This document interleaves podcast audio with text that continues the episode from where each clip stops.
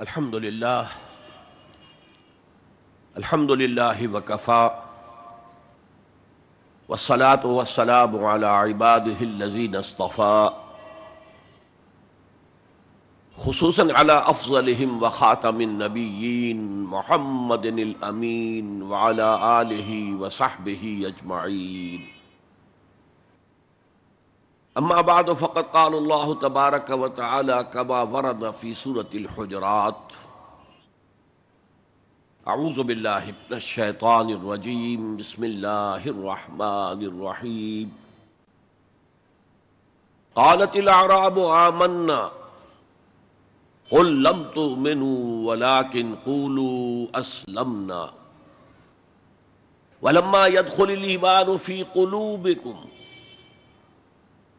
وَإِن تُطِيعُوا اللَّهَ وَرَسُولَهُ لَا يَلِتْكُم مِّنْ أَعْمَالِكُمْ شَيْئًا إِنَّ اللَّهَ غَفُورٌ رَّحِيمٌ إِنَّمَا الْمُؤْمِنُونَ الَّذِينَ آمَنُوا بِاللَّهِ وَرَسُولِهِ ثُمَّ لَمْ يَرْتَابُوا ثم لم يرتابوا وجاهدوا بأموالهم وأنفسهم في سبيل الله اولئك هم الصادقون۔ قل اتعلمون الله بدينكم والله يعلم ما في السماوات وما في الارض والله بكل شيء عليم يمنون عليك ان اسلموا؟ قل لا تمنوا علي اسلامكم بل اللہ یمن علیکم ان ہداکم للایمان ان کنتم صادقین ان اللہ یعلم غیب السماوات والارض واللہ بصیر بما تعملون وقال عز وجل كما ورد في سورة الصف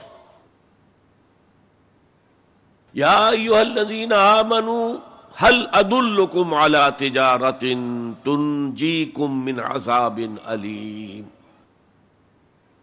تؤمنون باللہ ورسولہ وتجاہدون فی سبیل اللہ باموالکم وانفسکم ذالکم خیر لکم ان کنتم تعلمون. وقال عز وجل كما ورد في نفس السورة ان اللہ يحب الذين يقاتلون في سبيله صفا كأنهم بنيان مرصوص صدق الله العظيم وعن الحارس الأشعري رضي الله تعالى عنه قال قال رسول الله صلى الله عليه وسلم انی آمرکم بخمس وفی روایت اللہ امرنی بہن بالجماعت والسمع والطاعت والہجرت والجہاد فی سبیل اللہ رواہ امام احمد رحمہ اللہ رب اشرح لی صدری ویسر لی امری وحلل عقدۃ من لسانی یفقهوا قولی اللهم ربنا الهمنا رشدنا واعذنا من شرور انفسنا. اللهم ارنا الحق حقا وارزقنا اتباعه وارنا الباطل باطلا وارزقنا اجتنابه. اللهم نور قلوبنا بالايمان واشرح صدورنا للاسلام. اللهم وفقنا ان نجاهد في سبيلك باموالنا وانفسنا. اللہم ارزقنا شہادت فی سبیلک۔ آمین یا رب العالمین۔ معزز حاضرین اور محترم خواتین، السلام علیکم ورحمۃ اللہ وبرکاتہ۔ ہمارا جو آج کا موضوع ہے، وہ عنوان ہی سے نظر آ رہا ہے کہ طوالت طلب ہے۔ ایمان، اسلام اور اللہ کی راہ میں جد و جہد۔ سب سے پہلی بات اس زمن میں یہ سمجھنی چاہیے کہ قرآن مجید میں ایمان اور اسلام اور مومن اور مسلم تقریباً ہم معنی اور مترادف الفاظ کے طور پر استعمال ہوئے۔ اگرچہ ایمان کا زیادہ تعلق انسان کے باطن سے ہے، اس کے ذہن سے ہے، قلب سے ہے، اور اسلام کا زیادہ تعلق اس کے عمل سے ہے۔ تاہم، جس شخص کے دل میں ایمان ہے اور عمل میں اسلام ہے، اسے آپ مومن کہیں یا مسلم کہیں کوئی فرق واقع نہیں ہوتا۔ Call the rose by any name it will smell as sweet لیکن یہ کہ اگر دو اصطلاحیں ہیں قرآن کی اور ہمارے دین کی، تو لازمن ان میں کوئی فرق ہے۔ اور یہ جو آج ہم جس کا مطالعہ کر رہے ہیں، یہ مقام قرآن حکیم کا اہم ترین مقام ہے اس خاص مضمون کے اعتبار سے۔ یہ وضاحت میں نے اس لیے کر دی کہ خاص مضمون کے اعتبار سے کہ قرآن کا کوئی ایک لفظ بھی غیر اہم نہیں ہے۔ لیکن مختلف موضوعات کے اعتبار سے مختلف مقامات کو سب سے بڑھ کر اہمیت کا حامل قرار دیا جا سکتا ہے۔ تو خاص اس موضوع پر، ایمان اور اسلام کے فرق پر، یہ مقام قرآن حکیم کا اہم ترین مقام ہے۔ قالت العراب و آمنا۔ یہ بدو لوگ کہہ رہے ہیں، ہم ایمان لے آئے قل لم تو اے نبی، ان سے کہہ دیجیے، تم ایمان ہرگز نہیں لائے ہو۔ شاید بعض حضرات سوچے یہ ہرگز کا لفظ تم نے کہاں سے ایڈ کر دیا؟ تو عربی میں فعل ماضی کی نفی کا ایک طریقہ یہ ہے کہ ماضی ہی کے سیدھے پر ماں کا اضافہ کر دیا ماں آمن تم تم ایمان نہیں لائے ہو۔ لیکن فعل مزارے سے قبل لم لایا جائے۔ تو یہ ماضی کی نفی ہے انتہائی تاکیدی۔ لم تو مینو ماں عمل تم نہیں کہا۔ لم تو مینو تم ہرگز ایمان نہیں لائے ہو۔ ولاکن قولو اسلم ہاں یوں کہو کہ ہم اسلام لے آئے ہیں یا ہم نے اطاعت قبول کر لی ہے۔ ہم نے سرنڈر کر دیا ہے۔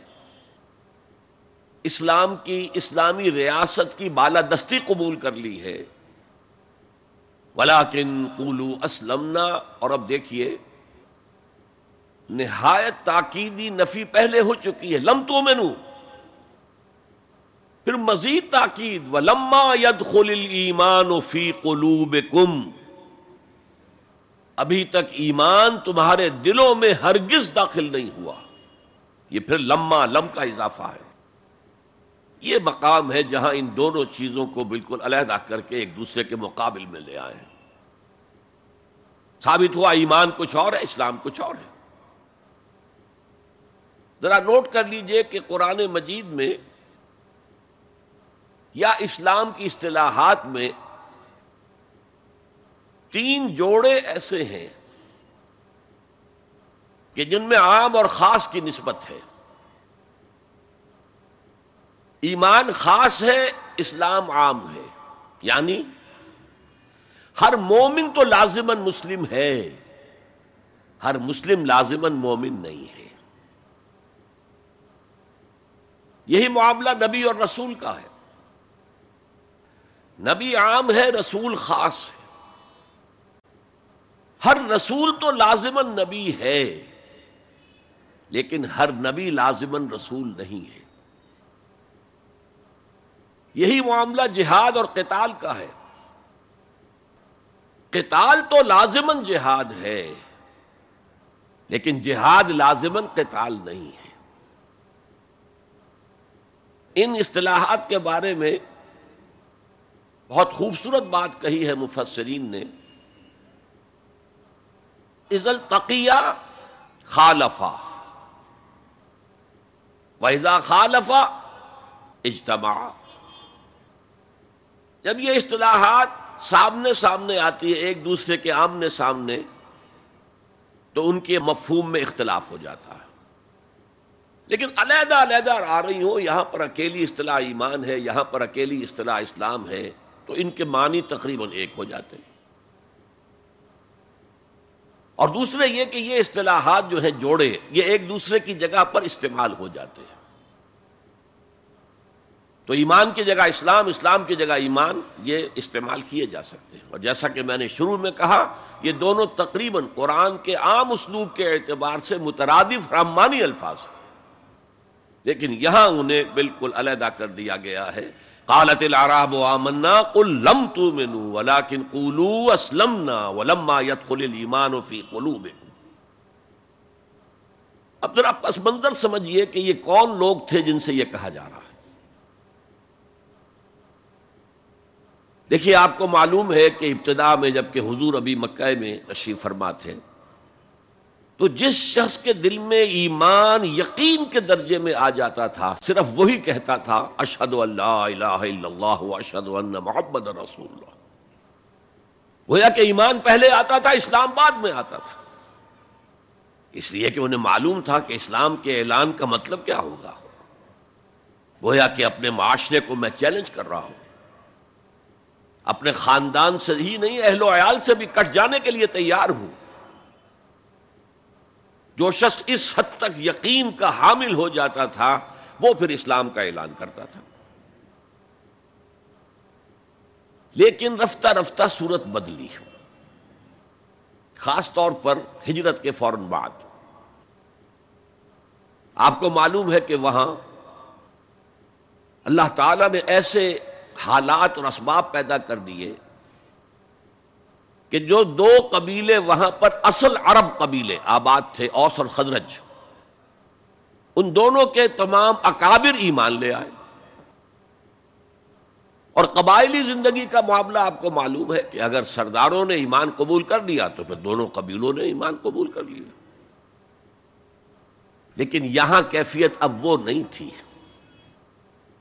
یقیناً بہت سے لوگ ان میں وہ تھے جنہوں نے دل کے ساتھ ایمان قبول کیا تھا۔ اس کے فیس ویلیو پر تسلیم کیا تھا۔ لیکن بہت سے لوگ وہ بھی تھے کہ جو یہ دیکھ کر کے پورا قبیلہ اسلام لا رہا، چلو ہم بھی شامل ہو جائیں۔ یہ صورت تبدیل ہونی شروع ہو گئی۔ یعنی ان کے حد تک اسلام پہلے آ گیا، پھر رفتہ رفتہ حضور کی معیت میں رہے۔ حضور کی صحبت حاصل رہی اور اس سے استفادہ کیا تو ایمان بھی پیدا ہوتا چلا گیا۔ اب یہاں اسلام پہلے آیا، ایمان بعد میں آیا۔ یہی کیفیت ہماری ہے آج۔ ہم مسلمان تو پیدائشی طور پر ہیں۔ مسلمان والدین کے گھر میں پیدا ہوئے۔ اللہ یہ کہ کوئی اور کسی دوسرے مذہب سے تعلق رکھنے والا ایمان قبول کرتا ہے، اسلام قبول کرتا ہے، تو اسے بھی اپنے خاندان سے کٹنا پڑتا ہے، اسے، اسی طرح کے حالات سے۔ چاہے وہ مار پیٹ اور وہ پرسیکیوشن اور وہ تشدد اور وہ ٹارچر نہ ہو جو ہو رہا تھا مکہ مکرمہ میں، لیکن بہرحال کافی کچھ قیمت انسان کو ادا کرنی پڑتی ہے اپنے اسلام کے قبول کرنے کی۔ لیکن ہماری ننانوے ہزار نو سو ننانوے فی لاکھ جو اکثریت ہے، وہ تو انہیں پر مشتمل ہے جو آبا و اجداد کی وجہ سے۔ Due to accident of birth مسلمان ہیں۔ تو اسلام تو پیدائشی طور پر مل گیا۔ پیدا ہوتے ہی داہنے کان میں آدان پڑھی گئی، بائیں میں اقامت کہی گئی۔ بڑا عجیب سا نقطہ ہے، ایک صاحب نے جب بیان کیا تو میں واقعی چونک گیا۔ انسان کی پیدائش کے وقت اذان دی گئی اور اقامت کہی گئی، نماز کوئی نہیں۔ اور اس کے انتقال کے وقت نماز پڑھی گئی بغیر کسی اذان کے، بغیر کسی اقامت کے۔ گویا کہ اس نماز کی اذان اور اقامت پیدائش کے وقت ہے، جو نماز جنازہ کی شکل میں اس کی موت کے وقت پڑھی جا رہی۔ ہے اور یوں کہا جا سکتا ہے کہ ہماری یہ دنیاوی زندگی بس اتنے ہی وقفے کا نام ہے جتنی کہ اذان اور اقامت اور نماز کے درمیان ہوتی ہے۔ بہرحال، یہ جو صورت حال کی تبدیلی ہوئی، جس کو میں نے کہا کہ ہمارے ہاں یہ دوسری تبدیلی صد فیصد موجود ہے۔ یہ تبدیلی اپنے کلائمیکس کو پہنچ گئی جب حضور کو اللہ تعالی نے اتنی کامیابی عطا کی کہ مکہ بھی فتح ہو گیا۔ تو اگرچہ عرب میں کوئی فارمل گورنمنٹ نہیں تھی، کوئی حکومت فارمل وہاں قائم نہیں تھی، لیکن قریش کا مقام پورے عرب میں ایسے ہی تھا جیسے کہ کسی ملک کا صدر مقام ہوتا ہے۔ مذہبی مرکز وہی تھا۔ خانہ کعبہ وہاں تھا۔ تمام قبیلوں کے بت وہاں رکھے ہوئے تھے۔ قریش اس کے متولی تھے۔ لہذا قریش کو امتیازی حیثیت حاصل ہو گئی۔ اور اس کا سب سے بڑا معاشی فائدہ جو انہیں ہوا تھا وہ یہ تھا کہ جبکہ دوسرے کسی قبیلے کا کوئی تجارتی قافلہ بچ کر نہیں جا سکتا تھا، اس پہ لوٹ مار۔ وہاں قریش کے قافلے کو کوئی ہاتھ نہیں لگاتا تھا۔ اس لیے کہ ہمارے تو خدا ان کے ہاسٹیجز ہیں، ہمارے بت جو ہے رکھے ہوئے ہیں ان کے پاس کھانا کعبہ کے اندر۔ اگر ہم ان کے قافلے پر کوئی حملہ کریں گے تو وہ ہمارے بتوں کی گردن توڑ کر یا ایسے اٹھا کر باہر پھینک دیں گے۔ تو بہت بڑا سیاسی اور بہت بڑا معاشی فائدہ قریش کو تھا۔ اس خانہ کعبہ کی وجہ سے۔ اور اس پر ایک پوری صورت ہے قرآن مجید کی۔ لیلاف قریشن ایلافہم رحلت الشتاء والصیف فلیعبدوا رب هذا البیت الذی اطعمہم من جوع من خوف۔ اس گھر کی وجہ سے ان کو معاشی فوائد حاصل ہے اور امن حاصل ہے بہرحال جب مکہ فتح ہو گیا، حضور کے دست مبارک پر صلی اللہ علیہ وسلم تو اب پورے عرب کے اطراف و اکناف میں یہ بات طے ہو گئی کہ اب جدید اصطلاح میں ہم کہیں گے it's no use continuing resistance اب ہم کیا مخالفت کریں اور کیا اب آپ کا راستہ روکنے کی کوشش کریں؟ بات ختم ہو گئی۔ جب مکے پر اب حضور کا قبضہ ہے، صلی اللہ علیہ وسلم۔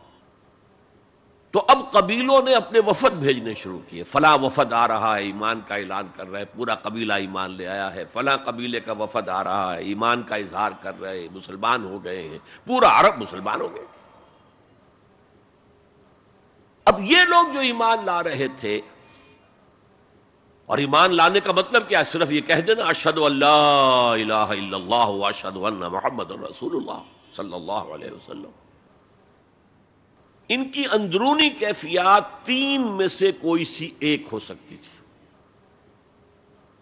یا تو واقعی ان میں سے بھی کچھ لوگ ایسے تھے جو واقع تن صدق دل سے ایمان لائے۔ ایسا بھی ہو سکتا ہے کہ وہ پہلے ہی سے ایمان لا چکے ہوں، لیکن اپنے قبیلے کی عصبیت کی وجہ سے۔ اور یہ کہ پھر قبیلے کو چھوڑ کر کہیں جانا پڑے گا، وہ اظہار نہ کر رہے ہوں۔ اب اس کے اظہار کے اندر کوئی مانے نہیں رہا، کوئی رکاوٹ نہیں رہی، کوئی رسک نہیں رہا۔ یہ بھی ہو سکتا ہے۔ تو ایک ممکن کیفیت تو یہ تھی کہ وہ ایمان لائے ہو حقیقت صدق قلب سے۔ اور ایک ممکن صورت یہ تھی، اور یہ ہر انقلابی عمل میں ہوتا ہے، کہ مخالف انقلاب قوتیں جب یہ سمجھتی ہیں کہ اب ہمارا بس نہیں چلے گا، اب ہم انقلاب کا راستہ نہیں روک سکتے۔ تو بظاہر سرنڈر کر دیتے ہیں۔ لیکن دلوں میں ایک ارادہ ہوتا ہے، دیکھیں گے، کوئی موقع ملا، وہ حالات بدلے، تو پھر ان سے نبٹ لیں گے۔ اگر کسی نے اس نیت سے اسلام کا اظہار کیا تو وہ گویا کہ منافق تھا۔ لیکن بہت سے لوگوں کی کیفیت ہو سکتی ہے نظری اعتبار سے کہ نہ مثبت طور پر ایمان ہے نہ منفی طور پر نفاق ہے، کوئی دھوکہ دینے کا ارادہ بھی نہیں ہے۔ کوئی صرف ٹائم گین کرنے کے لیے اسلام کا اظہار نہیں کیا ہے۔ تو گویا کہ یہ پازیٹو ویلیو ایمان کی، plus one, plus two, plus three, plus four ایمان کے درجے ہیں۔ ایک عام آدمی کا ایمان ہے، ایک ابو بکر صدیق کا ایمان ہے۔ زمین و آسمان کا فرق ہے۔ خود صحابہ میں یہ درجہ بندی تھی۔ اور ہم تو اپنے ایمان سے کیا نسبت اور کیا تناسب قائم کریں گے صحابہ کے ایمان کے ساتھ، بالخصوص ابو بکر صدیق جیسے صدیق یا اکبر کے ایمان کے ساتھ، رضی اللہ تعالی عنہ۔ اسی طرح minus one minus two minus three minus four یہ منافقت کے درجے ہیں۔ کس درجے کا نفاق ہے؟ کس درجے میں ڈٹرمینیشن ہے؟ کہ we have only to buy time اب اس کے سوا چارہ نہیں ہے۔ اب ہم ریزسٹ نہیں کر سکتے۔ It's no use continue resistance سر جھکا لو۔ And wait for some occasion opportunity کہ پھر کھڑے ہو اور اس انقلاب کو انڈو کر دیں ختم کر دیں کاؤنٹر ریولیوشنری موومنٹ جیسے کہ بل فیل ہوئی جھوٹے نبی کھڑے ہو گئے۔ اور ایک مرحلہ تو ایسا آیا کہ معلوم ہوتا تھا کہ پورا عرب مرتد ہو گیا۔ جیسے وہ شکل تھی، اذا جاء نصر اللہ والفتح ورائت الناس يدخلون فی دین اللہ افواجا اس کے بالکل برعکس پوزیشن ہو گئی، یخرجون من دین اللہ افراجا۔ اسلام جو ہے وہ صرف چند شہر جو ہیں، حجاز کے ان تک محدود رہ گیا۔ ابن تیمیہ رحمت اللہ علیہ نے ایک عنوان قائم کیا ہے۔ اس بات الاسلام بغیر الایمان۔ اسلام کا اس بات تسلیم کر لینا اسلام کو بغیر ایمان کے۔ اس آیت کے حوالے سے قالت العراب و آمنا وہ لم تو میں ولیکن قولو اسلمنا ولما يدخل الايمان في قلوبكم۔ اب اگلا ٹکڑا اس آیت کا یہ ثابت کر رہا ہے کہ وہ منافق نہیں تھے۔ وہ ان تطیع اللہ و رسول لا يلدكم من اعمالكم شيئا۔ اگر تم اللہ اور اس کے رسول کی اطاعت کرتے رہو، اس لیے کہ اسلام کے معنی یہ تو ہے یہ تو لازمن کرنا ہوگا۔ وہ دور جو ہے آج کی طرح تو نہیں تھا کہ نماز نہ پڑھو تب بھی مسلمان پڑھو، تب بھی مسلمان۔ کروڑ پتی ہونے کے باوجود حج نہ کرو، تب بھی مسلمان۔ تو یہ بات تو نہیں تھی، اس وقت تو یہ کہ اطاعت تو کرنی پڑتی تھی۔ اس لیے کہ اطاعت تو ظاہر ہو جاتی، کوئی کر رہا ہے، کون نہیں کر رہا ہے۔ ایک چھوٹی سی بستی مدینے کی، ان میں کون نماز پڑھ رہا ہے، کون نہیں پڑھ رہا، صاف واضح ہوتا تھا۔ لہذا منافقین کو بھی آ کر نماز پڑھنی پڑتی تھی۔ بلکہ جو رئیس المنافقین تھا وہ ہمیشہ پہلی صف میں ہوتا تھا۔ اور جب حضور صلی اللہ علیہ وسلم خطبہ دینے کے لیے کھڑے ہوتے تھے تو پہلے وہ کھڑا ہوتا تھا۔ اور کہتا لوگوں، دیکھو، ان کی بات توجہ سے سنو، یہ اللہ کے رسول ہے وہ اپنی اہمیت جتانے کے خاطر، اس لیے کہ یہ جو اوس اور خزرت کے دو قبیلے تھے، ان میں اوس کا قبیلہ چھوٹا تھا خزرت کا بڑا تھا۔ اور اس کا سردار یہ تھا سب سے بڑا۔ اور اس کے لیے طے ہو چکا تھا۔ مدینے والے اس ضرورت کو محسوس کر رہے تھے کہ یہاں پانچ قبیلے آباد ہیں اور دو تو قدیم عرب کے ہیں جو یمن سے آ کر آباد ہوئے، اوس اور خزرت اور تین عرب سے باہر سے آئے ہوئے ہیں یہودی قبائل، بنو قینقاع، بنو نذیر یا نزیر اور بنو قریضہ اب پانچ قبیلوں کا ایک شہر ہے۔ ہر قبیلے کا نظام تو اپنی جگہ مستحکم ہے، اس کا ایک سردار ہے۔ اور اس کی بات قبیلے والوں کو ماننی ہے۔ لیکن ان پانچوں کے درمیان معاملات جو ہیں، کوئی آربیٹریٹر ہونا چاہیے، کوئی ایک ایسا ہونا چاہیے شخص کہ جس کی بات وہ پانچوں سنے اور مانے۔ اس لیے انہیں بادشاہ کی ضرورت محسوس ہوئی کہ کسی کو ہم اپنا بادشاہ بنا لیں۔ اور قرآ فال بنام من دیوانہ زدند عبداللہ ابن ابئی، اس کے بارے میں طے ہو گیا، یہ ہمارا بادشاہ ہوگا۔ اس کے لیے تاج تیار ہو گیا سونے کا۔ تاج پوشی باقی تھی کہ حضور تشریف لے آئے بے تاج بادشاہ کی حیثیت سے۔ اس کے سارے خواب بکھر گئے۔ لہذا منافق اول بھی وہ اور رئیس المنافقین بھی وہ۔ ایمان تو وہ بھی لے آیا اگر جو لایا ذرا لیٹس قزوہ بدر کے بعد۔ لیکن یہ ہے کہ وہ ایمان لایا تھا، اسی انداز کا کہ ابھی دیکھیں گے، ہوا دیکھو، ہوا کا رخ دیکھو، تیل دیکھو، تیل کی دھار دیکھو، کوئی حالت ایسی ہو جائے کہ پھر معاملہ تلپٹ کر دیا جائے۔ تو یہاں کہا جا رہا ہے وہ ان اللہ و رسول کو بنا مالکم شیا جبکہ منافق کا کوئی عمل بھی قبول نہیں۔ لیکن یہاں فرمایا گیا کہ اگر تم اللہ اور اس کے رسول کی اطاعت کرتے رہو گے تو اللہ تعالیٰ تمہارے اعمال کے اجر و ثواب میں کوئی کمی نہیں کرے گا۔ دیکھیے، اصولی اعتبار سے بات یہ ہے کہ ایمان کے بغیر کوئی عمل جو ہے قبول نہ ہو۔ یہاں ایمان کے بغیر نیکیوں کے اعمال کے قبولیت کا اعلان کیا جا رہا ہے۔ گویا کہ یہ ایک خاص رعایت ہے۔ اس لیے آیت ختم ہو رہی ہے، ان اللہ غفور الرحیم۔ اللہ غفور ہے، اللہ رحیم ہے۔ یہ اس کے شان غفاری کا صدقہ ہے۔ یہ اس کی شان رحیمی کا صدقہ ہے کہ اس حال میں بھی تمہارے اعمال اگر تم اطاعت کرتے رہو گے اللہ اور اس کے رسول کی، تو اللہ قبول فرما لے گا۔ البتہ یہاں یہ نوٹ آف کوشن سامنے رہنا چاہیے کہ اطاعت جزوی نہیں، اطاعت کلی پوری کی پوری اطاعت۔ دو حکم بھی دیا گیا ہے، ماننا پڑے گا۔ جزوی اطاعت اطاعت نہیں ہے۔ Partial obedience is no obedience اس لیے کہ اگر آپ نے ایک حکم قبول کر لیا، ایک نہیں کیا، تو جو نہیں کیا، کیوں نہیں کیا کہ وہ آپ کے نفس کو پسند نہیں؟ جو قبول کیا وہ کیوں کیا کہ نفس نے الاؤ کر دیا آپ کو کہ ٹھیک ہے کر لو، کوئی حرج نہیں۔ دونوں حالتوں میں ویٹو تو نفس کے ہاتھ میں ہے۔ لہذا partial obedience is no obedience at all چنانچہ اس پر جو وعید آئی ہے، سورہ بقرہ کی آیت نمبر پچاسی میں افتو میں نونا بے بازل کتاب و تکفرون بے باس تو کیا تم ہماری کتاب اور شریعت کے ایک حصے کو مانتے اور ایک کو نہیں مانتے؟ فما جزاؤ من یفعل ذلك منکم۔ تو جو کوئی بھی تم میں سے یہ روش اختیار کرے گا، اس کی کوئی سزا نہیں ہے۔ اللہ خزی فی الحیات دنیا سوائے اس کے کہ دنیا کی زندگی میں ذلیل اور خار کر دیے جائیں۔ وہ یوم القیامت یوردون الا اشد العذاب۔ اور قیامت کے دن شدید ترین عذاب میں جھونک دیے جائیں۔ وہ اللہ بغافل نما تعملون اور جو کچھ تم کر رہے ہو اللہ اس سے غافل نہیں ہے۔ تم اپنی ظاہری ٹیپ ٹاپ سے، اپنے داڑھیوں کے طول سے اللہ کو دھوکہ نہیں دے سکتے۔ اپنے عمروں اور حجوں کی تعداد سے اللہ کو دھوکہ نہیں دے سکتے۔ He sees you through and through تمہارے باطن کو دیکھتا ہے، تمہارے دل کو دیکھتا ہے۔ اسے معلوم ہے کہ تم نے حج تو کیا، حرام کی کمائی سے کیا ہے۔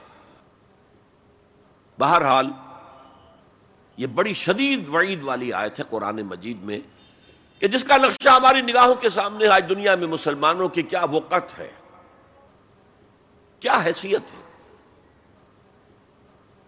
سوا ارب سے لے کر ڈیڑھ ارب تک کی تعداد ہے جو آنکی جاتی ہے مسلمانوں کی دنیا میں۔ گویا کہ ہر چوتھا یا ہر پانچواں انسان مسلمان ہے۔ کتنا بڑا رقبہ ان کے قدم و تلے ہے۔ ہر طرح کے وسائل اللہ نے مہیا کیے ہیں۔ معدنیات، نباتات۔ پھر جو آج کی سب سے بڑی دولت، تیل، اس کے سب سے بڑے ذخیرے مسلمانوں کے قدم و تلے۔ اس سب کے باوجود عزت نام کی کوئی شے نہیں۔ بین الاقوامی معاملات میں کوئی ہم سے رائے لیتا ہی نہیں۔ کسنمی پرسد کے بھیا کیستی تم ہو کون؟ تمہاری رائے کیا؟ جی سیون بیٹھیں گے جی نائن بیٹھیں گے جی تھرٹین ہوں گے جی ففٹین ہوں گے، وہ بیٹھ کر طے کریں گے۔ کوئی مسلمان ملک نہ جین سیون میں، نہ جین ففٹین میں، جسے ہم محاورے میں کہتے ہیں، نہ تین میں، نہ تیرہ میں۔ یہ ہے ہماری عزت آج دنیا میں۔ اکثر مسلمان ملکوں کی حکومتیں امریکہ کی جیب میں ہیں۔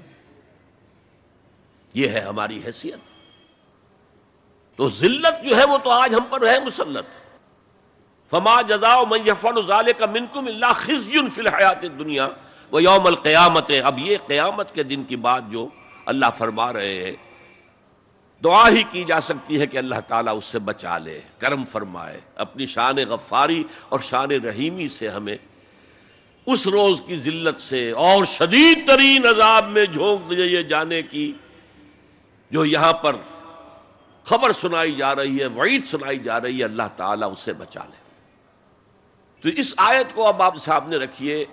البتہ ایک بات میں اور آپ سے عرض کر دوں کہ جو کیفیت اس آیت میں سامنے آئی ہے، یہ مستقل نہیں رہ سکتی۔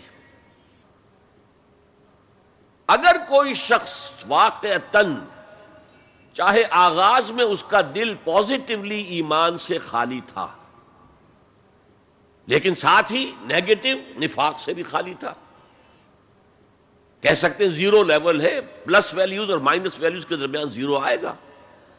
تو باطن کے اعتبار سے چاہے وہ زیرو لیول پر تھا، لیکن اگر وہ اطاعت کرتا رہا، نماز پڑھتا رہا، روزہ رکھتا رہا زکات دیتا رہا، حرام چیزوں سے بچتا رہا، فرائض ادا کرتا رہا، تو اس سے لازمن ایمان پیدا ہو جائے گا اس کے دلوں میں۔ اس لیے کہ یہ دو طرفہ پروسیس ہے بائی لیٹرل ایمان سے عمل پیدا ہوتا، عمل سے ایمان پیدا ہوتا۔ عمل انسان جب کرتا ہے، اللہ کی راہ میں قربانیاں دیتا ہے، زادت ہم ایمانا۔ ان کے ایمان میں اضافہ ہو گیا۔ اچھا اب یہ ہے پس منظر۔ ایمان اور اسلام کا فرق۔ اب اس کے حوالے سے یہ بھی، اس سے پہلے اگرچہ میں اشارے کر چکا ہوں۔ اسلام کی جو تعریف کی گئی ہے متفق علیہ روایت ہے حضرت عبداللہ ابن عمر سے رضی اللہ تعالی عنہما۔ بونی الاسلام علی خمس اسلام کی عمارت پانچ چیزوں پر قائم ہے۔ شہادت اللہ الہ الا اللہ ان محمد رسول اللہ۔ و اقام الصلاۃ و ایتاء الزکات و صوم رمضان و حج البیت من استطاع الیہ سبیلا۔ کلمہ شہادت ہے۔ کہ میں گواہی دیتا ہوں اللہ کے سوا کوئی معبود نہیں اور میں گواہی دیتا ہوں کہ محمد صلی اللہ علیہ وسلم اللہ کے رسول ہے پھر چار عبادات ہیں، نماز ہے، روزہ ہے، زکوٰۃ ہے، حج تو اسلام جو ہے دنیا میں قائم ہے ان پانچ بنیادوں پر۔ اب ان میں خاص طور پر دیکھیے لفظ ایمان کہیں نہیں آیا۔ گویا کہ اسلام کی بنیاد اقرارم باللسان پر ہے۔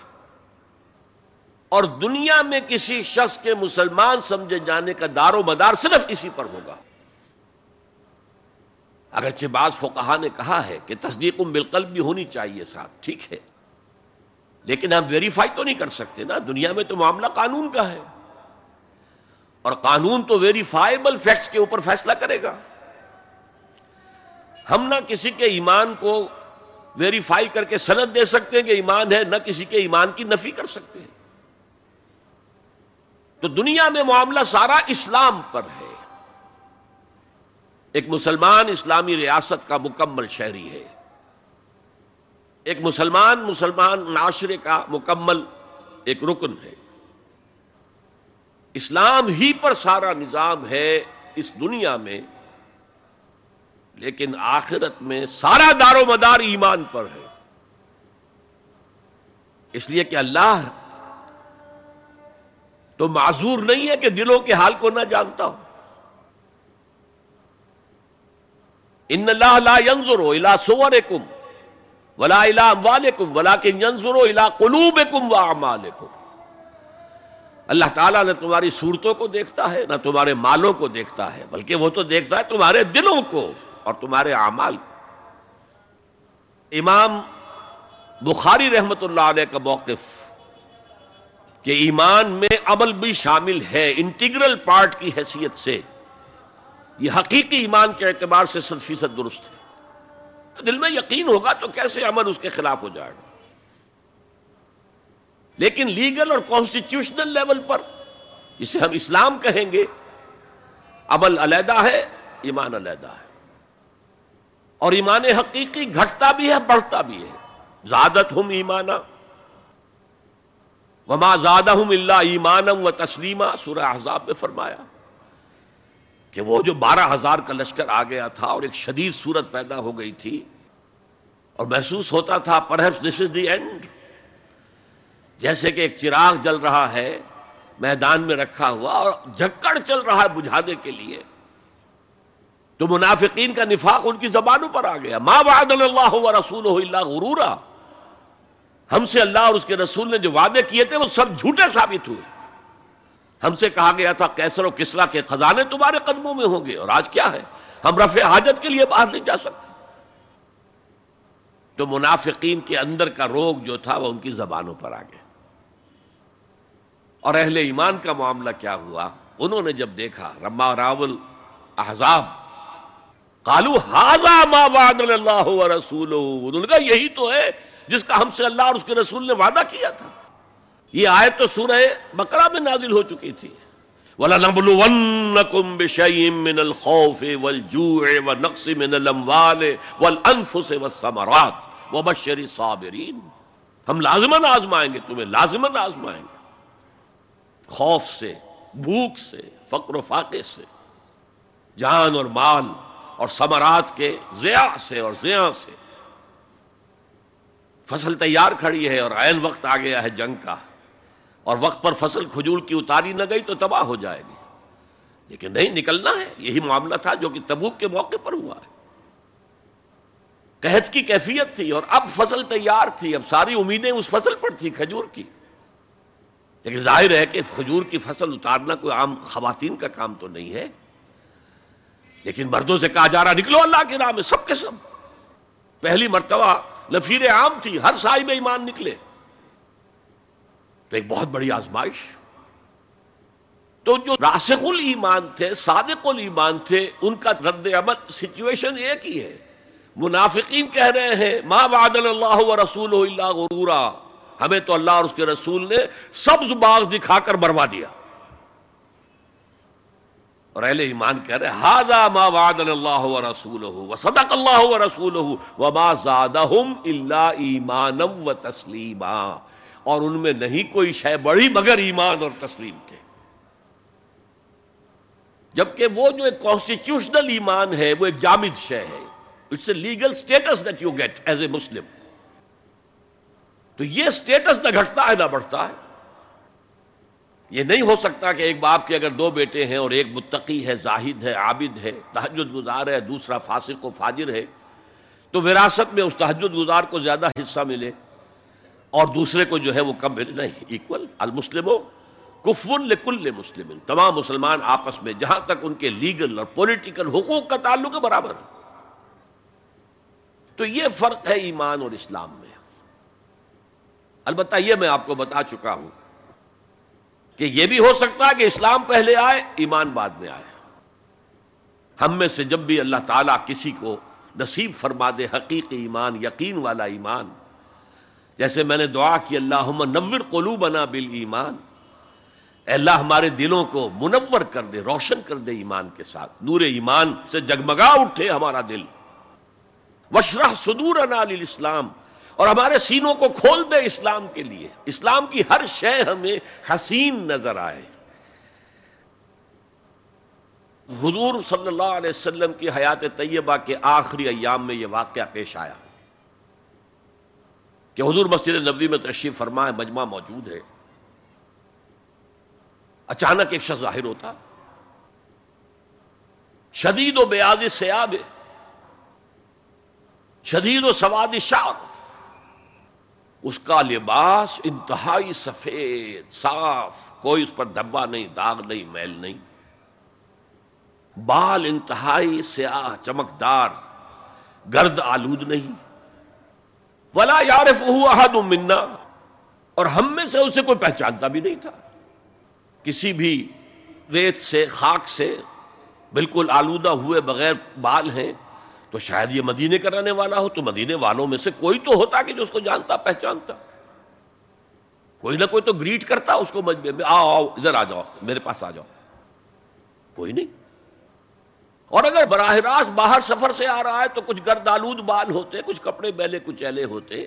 تو لوگ حیران تھے اور مزید یہ کہ اس نے سیدھا تیر کی طرح مجمے کو چیرتا ہوا حضور کے عین سامنے جا کر بیٹھ گیا۔ اب لوگ حیران ہیں۔ یہ ہے کون؟ اس کی یہ جرت، یہ جسارت۔ اور اس طرح دو زانو بیٹھا کہ حضور کے گھٹنوں کے ساتھ اپنے گھٹنے جوڑ دیے۔ اور حضور کی رانوں پر اپنے دونوں ہاتھ رکھ دیے۔ اب سوال کیا، یا محمد اخبرنی انل اسلام اے محمد مجھے بتاؤ اسلام کیا ہے؟ حضور نے فرمایا، وہی جو میں ابھی آپ کو حدیث سنا چکا ہوں۔ الاسلام ہو، ان تشہد اللہ الہ الا اللہ ہو وانا انا رسول اللہ ہے۔ وان تقیم الصلاة وتؤتي الزکاة وتصوم رمضان وتحج البيت ان استطعت الیہ سبیلا۔ پھر کہا، اخبرنی عن الایمان۔ لیکن یہ کہ ان روایتوں میں بھی اس کو روایت کرنے والے بہت سے صحابہ ہیں۔ عبداللہ ابن عمر بھی ہیں، حضرت عمر خود بھی ہیں، رضی اللہ تعالی عنہما۔ ابو حریرا بھی ہے عبداللہ ابن مسعود بھی ہیں۔ کیونکہ ایک مجمع میں واقعہ ہو رہا تھا نا، تو مجمع کے اندر تو بہت سے لوگ سن رہے ہیں۔ اگرچہ جیسے آج بھی ہوگا کہ میں جو بات کہہ رہا ہوں، آپ میں سے بہت سے حضرات میری ساری بات سن کر اگر کہیں جا کر رپورٹ کریں گے تو ان کی باتوں میں اختلاف ہو جائے گا۔ لہذا اس حدیث کی روایت میں اختلاف ہے۔ بعض روایت تو یہ ہے کہ پہلے پوچھا اخبرنی علی ایمان پھر پوچھا اخبرنی علی علی اسلام اور یہ جو حضرت عمر کی روایت ہے، اس میں ہے، سب سے پہلے آپ نے پوچھا، اخبرنی انل اسلام پھر دعا سوال آیا، اخبرنی انل ایمان اچھا اس کے بعد ایک دو سوال اور بھی کیے میں تفصیل میں نہیں جا سکتا۔ پھر وہ شخص چلا گیا۔ حضور نے کہا، ذرا اس کو بلانا واپس۔ تو دیکھا تو کہیں بھی نہیں۔ زمین کھا گئی، آسمان اچک کر لے گیا۔ اللہ جانے۔ تب حضور نے فرمایا او یہ جبرائیل تھے۔ جو تمہیں تمہارا دین سکھانے آئے تھے۔ یو المکم دین اکم ازلم تس ہو جبکہ تم نے اس کے بارے میں سوال نہیں کیا۔ اور یہ پہلی بار ہے کہ میں جبرائیل کو پہچان نہیں سکا۔ انسانی شکل میں وہ آئے اور میں پہچان نہیں پایا۔ ورنہ اکثر حضرت دہیا کلبی کی شکل میں آتے تھے، انسانی صورت میں جب بھی حضرت جبرائیل آتے تھے۔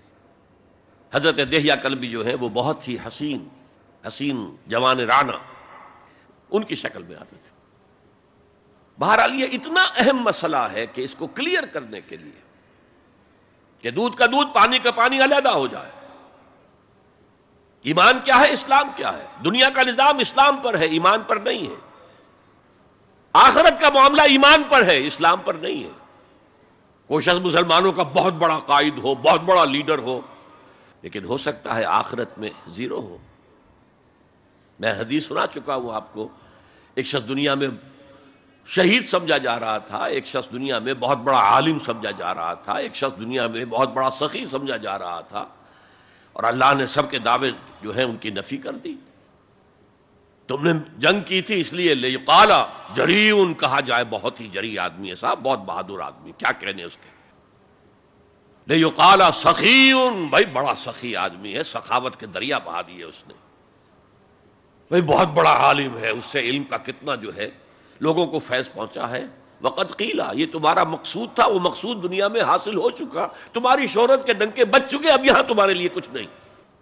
اور پھر اللہ حکم دے گا اور فرشتے منہ کے بل گھسیٹتے ہوئے اسے جہنم میں جھونک دیں گے۔ تو وہ اسلام وہاں کام نہیں آئے گا، بلکہ اسلام کیا؟ اسلام پر اتنی اضافی خوبیاں بھی کام نہیں آئیں گی۔ اگر دل میں ایمان نہیں اور اس کے نتیجے میں نیت درست نہیں۔ حقیقت البر پر ہم گفتگو کر چکے ہیں، نیکی کی اصل حقیقت کیا ہے؟ اسی موضوع پر اصل میں امام ابو حنیفہ جو فقی ہے، ان کی کوئی کتاب اور تصنیف فقہ پر نہیں ہے۔ وہ سارے ان کے شاگردوں کے فتوا ہیں جو بعد میں مرتب ہوئے۔ ہاں ان کی ایک تصنیف ہے الفق الاکبر۔ بڑی فقہ۔ جو میجر ایشوز ہیں، مسلمان کون ہے؟ اور مسلمان گناہ کبیرہ کرے تو کافر ہو جاتا یا نہیں ہو جاتا؟ بعض احادیث سے ثابت ہوتا کہ وہ تو کافر ہو گیا، ایمان سے محروم ہو گیا۔ میں وہ حدیث سنا چکا ہوں آپ کو۔ خدا کی قسم وہ شخص مومن نہیں، خدا کی قسم وہ شخص مومن نہیں، خدا کی قسم وہ شخص مومن نہیں۔ صحابہ لرس گئے، کام گئے قیلا من یا رسول اللہ؟ حضور کس کے بارے میں ارشاد فرما رہے ہیں؟ فرمایا اللہ لا یامن بوائقہ وہ شخص کہ جس کی ایزا رسانی کی وجہ سے اس کا پڑوسی چین میں نہیں ہے، امن میں نہیں، سکون میں نہیں۔ تو بظاہر تو نتیجہ نکلا کہ ایمان کی اتنی نفی ہو رہی تو کافر ہے۔ اور یہی سب سے بڑی غلطی جو سب سے پہلا فرقہ پیدا ہوا اسلام میں، وہ تو اسی بنیاد پر ہوا تھا۔ خوارج کا موقف یہی تھا، گناہ کبیرہ کا مرتکب کافر ہے۔ اور کافر ہے تو گویا کہ مرتد ہے، اور مرتد ہے تو واجب القتل ہے۔ اس کا مال بھی تم پر مباح ہے کہ لے لو اور قبضہ کر لو، اس کی بیویاں، بیٹیاں بھی تم پر مباح ہے کہ انہیں اپنی کنیزیں بنا لو۔ حالانکہ بڑے متقی لوگ تھے، خوارج۔ حضرت علی کو بہرحال ان سے جنگ کرنی پڑی۔ چار ہزار خوارج جو ہیں جنگ نہروان کے اندر قتل ہوئے۔ اور پھر خوارج کی تکفیر پر امت کا اجماع ہوا کہ وہ دائرہ اسلام سے خود خارج ہو گئے تھے۔ ان موضوعات پر امام ابو حنیفہ کی تسلیم اپنی ہے۔ گناہ کبیرہ سے بھی کوئی شخص کافر نہیں ہوتا۔ بہرحال، ہمارا جو اصل موضوع ہے، اس کی طرف میں آ رہا ہوں۔ اسلام اور ایمان کو جب علیحدہ علیحدہ اس طرح کر دیا، نیچرلی اب ایک سوال پیدا ہوتا ہے کہ پھر مومن کو ڈیفائن کیجیے۔ ہوئی از اے مومن؟ We want to be acknowledge as مومنس کیا پری ریکوزٹس ہیں؟ کیا شرائط ہیں؟ یہ دیکھیے ربط آیات، ربط آیت بل آیت چونکہ آیت نمبر چودہ میں اسلام اور ایمان جدا اور کچھ لوگوں کا اسلام قبول، اطاعت قبول، ایمان کی نفی مطلق۔ لم تو مینو ولما یت ایمان فی قلوبکم تو اس پس منظر میں نیچرل کوشچن ہے جو اٹھتا ہے۔ مومن کون ہے؟ ڈیفائن کیجیے۔ اور یہ آیت اگلی اس اعتبار سے قرآن مجید کی اہم ترین آیت ہے۔ A comprehensive definition of who is a مومن۔ جس کو اصطلاح میں کہا جاتا ہے، جامع و مانے تعریف۔ جامع اور مانے تعریف۔ کسی چیز کو ڈیفائن کریں اس طریقے سے کہ کوئی شے جو اس کے باہر ہے، وہ اس میں داخل نہ ہو جائے۔ اور کوئی شے جو اس کا جز ہے، باہر نہ رہ جائے۔ جامع بھی ہو، اس کے تمام اجزاء اس میں آ جائیں۔ اور مانے ہو کہ کوئی شے جو اس سے مناسبت نہ رکھتی ہو، اس میں شامل نہ ہو سکے۔ جامع و مانے تعریف مومن کی، وہ اس آیت میں، آیت نمبر پندرہ میں۔ انما المؤمنون الذين آمنوا بالله ورسوله ثم لم يرتابوا اب یہاں بھی وہ اسلوب حصر ہے، انما۔ اور حصر کا مفہوم میں کئی دفعہ سمجھا چکا ہوں کہ آپ کہیں کہ زید عالم ہے اس سے دوسروں کے علم کی نفی نہیں ہوئی، اور بھی ہو سکتے ہیں۔ زید ہی عالم ہے۔ تو دوسروں کی نفی ہو گئی کہ اس مجمع میں صرف ایک عالم ہے اور وہ زید ہے، باقی کوئی عالم نہیں۔ اسے حصر کہتے ہیں۔ تو میں نے چونکہ کہا ہے کہ most comprehensive definition of who is a مومن، اس کا آغاز بھی حسر سے ہے، اس کا اختتام بھی حسر پر ہے۔ ان نما کلمہ حسر ہے۔ اور آخر میں اولائے کا ہم الصادقون۔ وہ بھی اسلوب حسر ہے۔ انما المؤمنون الذين امنوا بالله ورسوله ثم لم يرتابوا مومن تو صرف وہ ہے جو ایمان لائے اللہ پر اور اس کے رسول پر۔ پھر شک میں ہرگز نہیں پڑے، یہ پھر لم آ گیا یہاں مرتابو نہیں آیا، لم یرتابو، ہرگز شک میں نہیں پڑے۔ یہ واحد مقام قرآن کا جہاں پر کہ یہ لفظ اضافی طور پر آیا ہے ایمان کے بعد۔ سم لم یرتابو یرتابو بنا ریب سے۔ شک۔ الف لامیم ذالک الکتاب لا ریب فی۔ ارتابا یرتابو، شک میں پڑ جانا۔ لم یرتابو، پھر شک میں ہرگز نہیں پڑے۔ ان کا دل ایمان پر یقین کے ساتھ معمور ہو گیا۔ چنانچہ پازیٹو انداز میں یہی شان بیان ہوئی ہے صحابہ کی اکثریت کی۔ اسی سورہ حجرات میں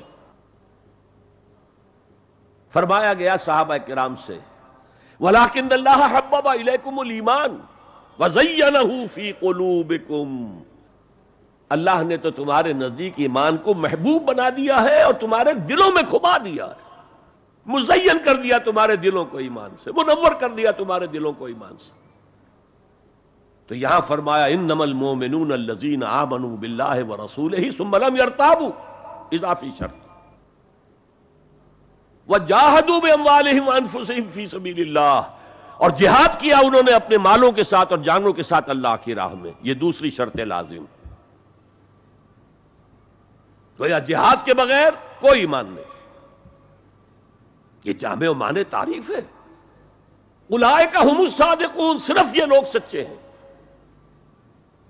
یہ اگر دعویٰ کریں آمنا، تو ٹھیک ہے، ان کا دعویٰ صحیح ہے، درست ہے۔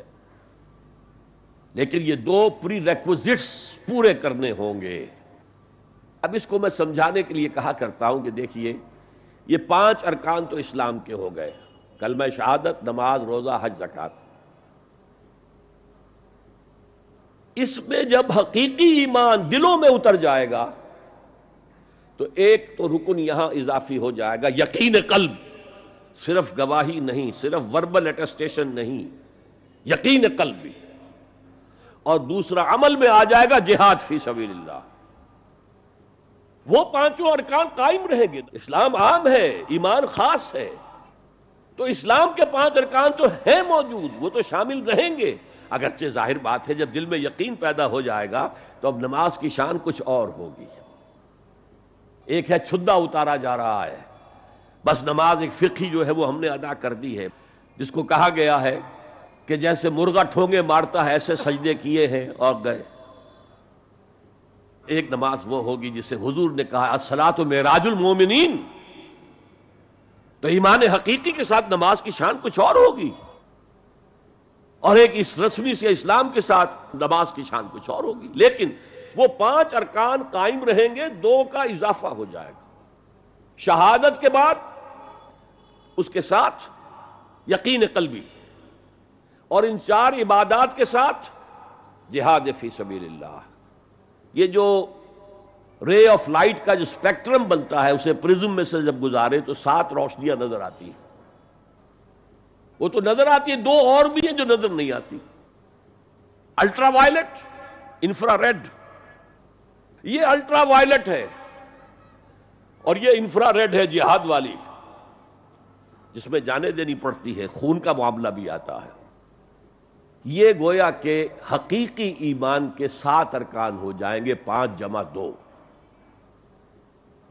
تب وہ شخص مومن کہلانے کا مستحق ہوگا۔ اللہ اے نبی، ان سے کہیے، تم اللہ کو بتانا چاہتے ہو، جتلانا چاہتے ہو اپنا دین۔ میں چونکہ ہریانہ میں پیدا ہوا تھا ہسار میں، تو وہاں کی جو مقامی بولی تھی اس کی کچھ چیزیں یاد ہیں؟ تھوتھا چنا باجے گھنا۔ جو چنا اندر سے خالی ہو گیا، کیڑا کھا چکا ہے، اس کے اندر آواز زیادہ ہو جاتی ہے۔ خالی برتن زیادہ آواز دیتا ہے۔ برتن بھرا ہوا ہے تو ظاہر بات ہے ڈل ہو جائے گی۔ تو وہاں تھوتھا چنا، کھوکھلا چنا، باجے گھنا، اس کی آواز جو ہے زیادہ آتی ہے۔ تو جن کے دلوں میں وہ ایمان نہیں تھا، وہ بڑھ چڑھ کر کے ہم دیکھیے جی ہم تو اسلام لے آئے۔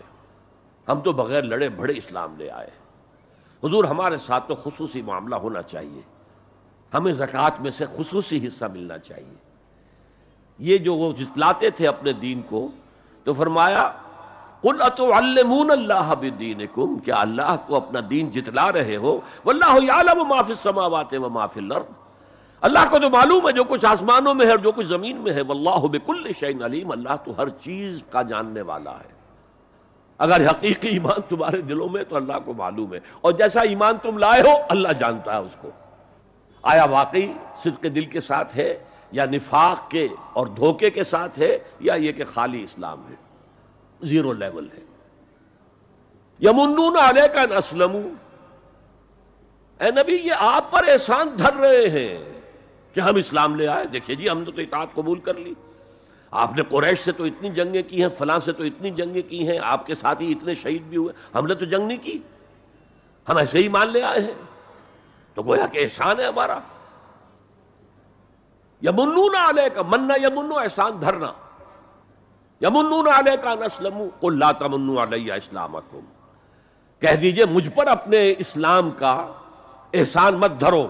بل اللہ یمن علیکم ان ہدالکم للایمان۔ بلکہ اللہ تم پر احسان دھرتا ہے کہ تمہیں اسلام کا راستہ دکھا دیا ہے۔ تم اسلام میں آ گئے ہو تو ایمان کا راستہ تمہیں دکھا دیا ہے۔ اب عمل کرتے رہو گے تو ایمان پیدا ہو جائے گا۔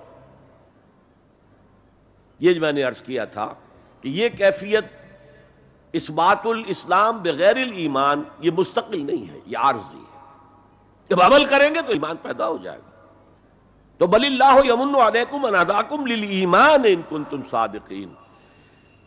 بلکہ اللہ کا احسان مانو کہ اس نے تمہیں اسلام کے راستے پر لا کر گویا کہ اس سڑک پر ڈال دیا ہے جو ایمان کی طرف لے جا رہی ہے۔ اگر تم اسلام کے بارے میں بھی سچے ہو یعنی وہ لوگ نکل جائیں گے جو دھوکہ دینے کے لیے ایمان لا رہے تھے۔ ان اللہ یعلم غیب السماوات والارض۔ یقیناً اللہ جانتا ہے ہر پوشیدہ چیز کو جو آسمانوں کی ہے اور زمین کی ہے۔ اور یہ غیب کا لفظ ہماری نسبت سے ہے، نوٹ کر لیجیے اسے۔ اللہ کے لیے کوئی غیب نہیں ہے، سرے سے کوئی غیب۔ ہر شے اس کے لیے شہود ہے، ہر شے، ہر آن اس کی نگاہوں کے سامنے۔ کوئی شے اس کے لیے غیب نہیں۔ یہ ریلیٹو ٹرم ہے جو ہمارے لیے غیب۔ واللہ بصیر بما تعملون اور جو کچھ تم کر رہے ہو اللہ اسے دیکھ رہا ہے۔ اچھا اب پھر پہلی دو آیات کی طرف آ جائیے۔ اسلام، ایمان، علیحدہ چیزیں۔ ایمان کی تعریف، یقین قلبی دل میں اور جہاد فی سبیل اللہ عمل میں۔ گویا کہ ان میں سے کوئی ایک چیز بھی نہیں ہے تو پھر مومن نہیں ہو تم۔ دل میں یقین نہیں تو مومن نہیں، عمل میں جہاد نہیں تو مومن نہیں۔ اب اسی کو دوسرے مقام سے جو میں نے آیات پڑھی تھی، سورہ صف کی آیت نمبر دس گیارہ۔ یا تجارت من عذاب علیم اہل ایمان، کیا میں تمہاری رہنمائی کروں اس تجارت کی جانب جو تمہیں جہنم کے عذاب سے بچا دے، نجات دے دے؟ سوال یہ انداز، یہ قرآن کا بھی انداز ہے، حضور کا بھی انداز تھا۔ پہلے سوال کیا جائے تاکہ اذہان سوچنے کی طرف آمادہ ہو جائے، تیار ہو جائے کہ اب آگے کیا بات آ رہی ہے۔ حضور بھی سوال کیا کرتے تھے۔ اتدرون من المفلس؟ تم جانتے ہو مفلس کسے کہتے ہیں؟ اکثر و بیشتر صحابہ کا جواب ہوتا تھا، اللہ و رسول و عالم، اللہ اور اس کا رسول بہتر جانتے۔ ہیں پھر حضور دوبارہ پوچھتے تھے تو اپنی اپنی سمجھ کے مطابق جواب دیتے تھے۔ المفلس و اندنا مالا درہم لہو ولا دینارا۔ حضور، ہم مسلم اسی کو سمجھتے ہیں، جس کے پاس نہ درہم ہے، نہ دینار ہے۔ فرمایا، نہیں، میری امت کا مفلس وہ ہوگا جو قیامت میں حاضر ہوگا تو نمازوں کی بھی بہت بڑی گٹری لے کر آئے گا۔ روزے بھی ہوں گے، عمرے بھی ہوں گے، حج بھی ہوں گے، نیکیوں کی بہت بڑی بڑی گانٹھیں ساتھ ہوں گی۔ لیکن حقوق العباد میں اس نے کوتاہی کی ہوگی۔ قد اکلا مال حاضہ اس شخص کا مال ہڑپ کر لیا ہوگا، غلط طریقے سے۔ بہنوں کا حصہ وراثت میں کھا لیا ہوگا۔ کسی پر تومت لگائی ہوگی، کسی کی غیبت کی ہوگی۔ اور وہ سارے دعوے دار جمع ہو جائے۔ اللہ، اس شخص نے میرے ساتھ یہ کیا اللہ، اس شخص نے میرے ساتھ یہ کیا۔ تو اس کی نیکیاں سب دے دی جائیں گی۔ اچھا بھائی، وہاں کوئی اور کرنسی تو ہے نہیں۔ کہ اتنے ہزار جرمانہ یا اتنا لاکھ جرمانہ۔ اچھا تم اس کی نمازیں لے جاؤ۔ تم اس کے روزے لے جاؤ، تم اس کے حج اور عمرے لے جاؤ۔ خالی ہو گیا۔ اور دعوے دار اب بھی باقی ہیں۔ تو ان کے گناہ اب ان کے حساب میں پڑنے شروع ہوں گے۔ اور وہ ان کے گناہوں کے بوجھ تلے دب کر جہنم میں جھونک دیا جائے۔ یہ مفلس ہے۔ یہ انداز تھا۔ یہ قرآن کا بھی انداز ہے اور یہی حضور کا انداز تھا۔ یا الذین آمنو حل ادلکم علی تجارت تنجیکم من عذاب علیم۔ اے ایمان والو، اے ایمان کے دعوے دارو، یا اے وہ لوگوں جو ایمان قانونی حاصل کر چکے ہو یا اے وہ مسلمانوں جن کی رسائی ابھی تک حقیقی ایمان تک نہیں ہوئی۔ یا ایوہ الذین آمنو حل ادلکم علی تجارت تنجیکم من عذاب علیم کیا میں بتاؤں تمہیں؟ وہ تجارت، وہ کاروبار جس کا نفع کیا ہوگا کہ جہنم سے چھٹکارا پا جاؤں۔ اب یہاں ایک منٹ رک کر توقف کر کے نظم کلام کے اعتبار سے ایک نتیجہ سامنے لے آئیے۔ اگر وہ تجارت نہیں کرو گے، تو جہنم سے نجات کی امید، یہ تمہاری وشفل تھنکنگ ہے۔ تمہاری آرزویں ہیں۔ دل کا یہ ان کی خواہشات ہیں جنہوں نے عقیدوں کی شکل اختیار کر لی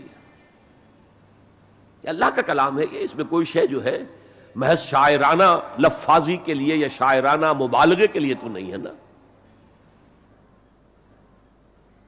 گنجین مانی کا تلسم اس کو سمجھیو، جو لفظ کے غالب میرے اشعار میں آوے۔ تو قرآن میں جو لفظ آ رہا ہے، وہ ہر لفظ اپنی جگہ پر مانی کا خزانہ ہے۔ حلد الکم اللہ تجارت تنجی کم نذاب نلیم؟ اب جواب سنیے تو منون باللہ و رسول ایمان لاؤ اللہ پر اور اس کے رسول پر، جیسا کہ ایمان لانے کا حق ہے۔ بات وہی ہو گئی نا۔ وہ پہلا تمہارا قانونی ایمان تھا۔ اصل ایمان کچھ اور ہے۔ اسی کو سورہ نساء میں فرمایا، یا ایو الذین آمنوا آمنوا باللہ ورسولہ والکتاب الذی نزل علی رسولہ والکتاب الذی انزل من قبل۔ اے ایمان کے دعوے دارو ایمان لاؤ، جیسا کہ ایمان لانے کا حق ہے، اللہ پر بھی اور اس کے رسول پر بھی۔ اور اس کتاب پر بھی جو اپنے رسول پر اس نے نازل فرمائی، اور اس کتاب پر بھی جو پہلے نازل کی تھی۔ تو منون بلّہ و رسول ہی و تجاہدون فی سبیل اللہ بے اموالکم و انفسکم۔ بالکل وہی آیت نمبر پندرہ بن گئی کہ نہیں سورہ حجرات کی۔ ایمان لاؤ اللہ پر اس کے رسول پر یا ایمان رکھو اللہ پر اس کے رسول پر جیسے کہ ایمان کا حق ہے۔ اور جہاد کرو اللہ کے راہ میں اپنی جانوں اور بالوں کے ساتھ۔ تو منون بلّہ و رسول ہی وہ تجاہدون فی سبیل اللہ بے اموالکم و انفسکم ذالکم خیر لکم ان کنتم تعلمون یہی تمہارے حق میں بہتر ہے اگر تم سمجھو اگرچہ بظاہر تو گھاٹے کا سودا ہے دنیا اعتبار سے اللہ کی راہ میں جہاد کرنا جان کا اندیشہ ہے قتال کے لیے نکلنا جان کا جو اگر بچ کے آ گئے تو ایک نئی زندگی سمجھیے ورنہ انسان میدان جنگ میں جاتا ہے تو تو جان ہتھیلی پر رکھ کر جاتا ہے مال مانگا جا رہا ہے، اللہ کی راہ میں مال دے کر دنیا میں تو بہرحال دولت کی کمی کا احساس ہوتا ہے نا۔ اگرچہ تمہیں گھاٹے کا سودا نظر آتا ہے، حقیقت میں یہی نفے کا سودا ہے۔ اگر تمہارے پاس علم حقیقی ہے۔ اب ان دو مقامات سے جو نتیجہ میں نے نکالا دیر کین بی نو ایمان وداؤٹ جہاد فی سبیل اللہ there can be no salvation on the day of judgment without جہاد فی سبیل اللہ کس قدر اہم ہے جہاد فی سبیل اللہ کو اب سمجھنا، اس کے تقاضوں کو جاننا، اس کی شرائط کا فہم حاصل کرنا۔ اس زمن میں جو دنیا میں آج غلط فہمیاں پھیلی ہوئی ہیں اور زبردستی پھیلائی بھی جا رہی ہیں جان بوجھ کر، اس کا اصل سبب ہم خود ہیں۔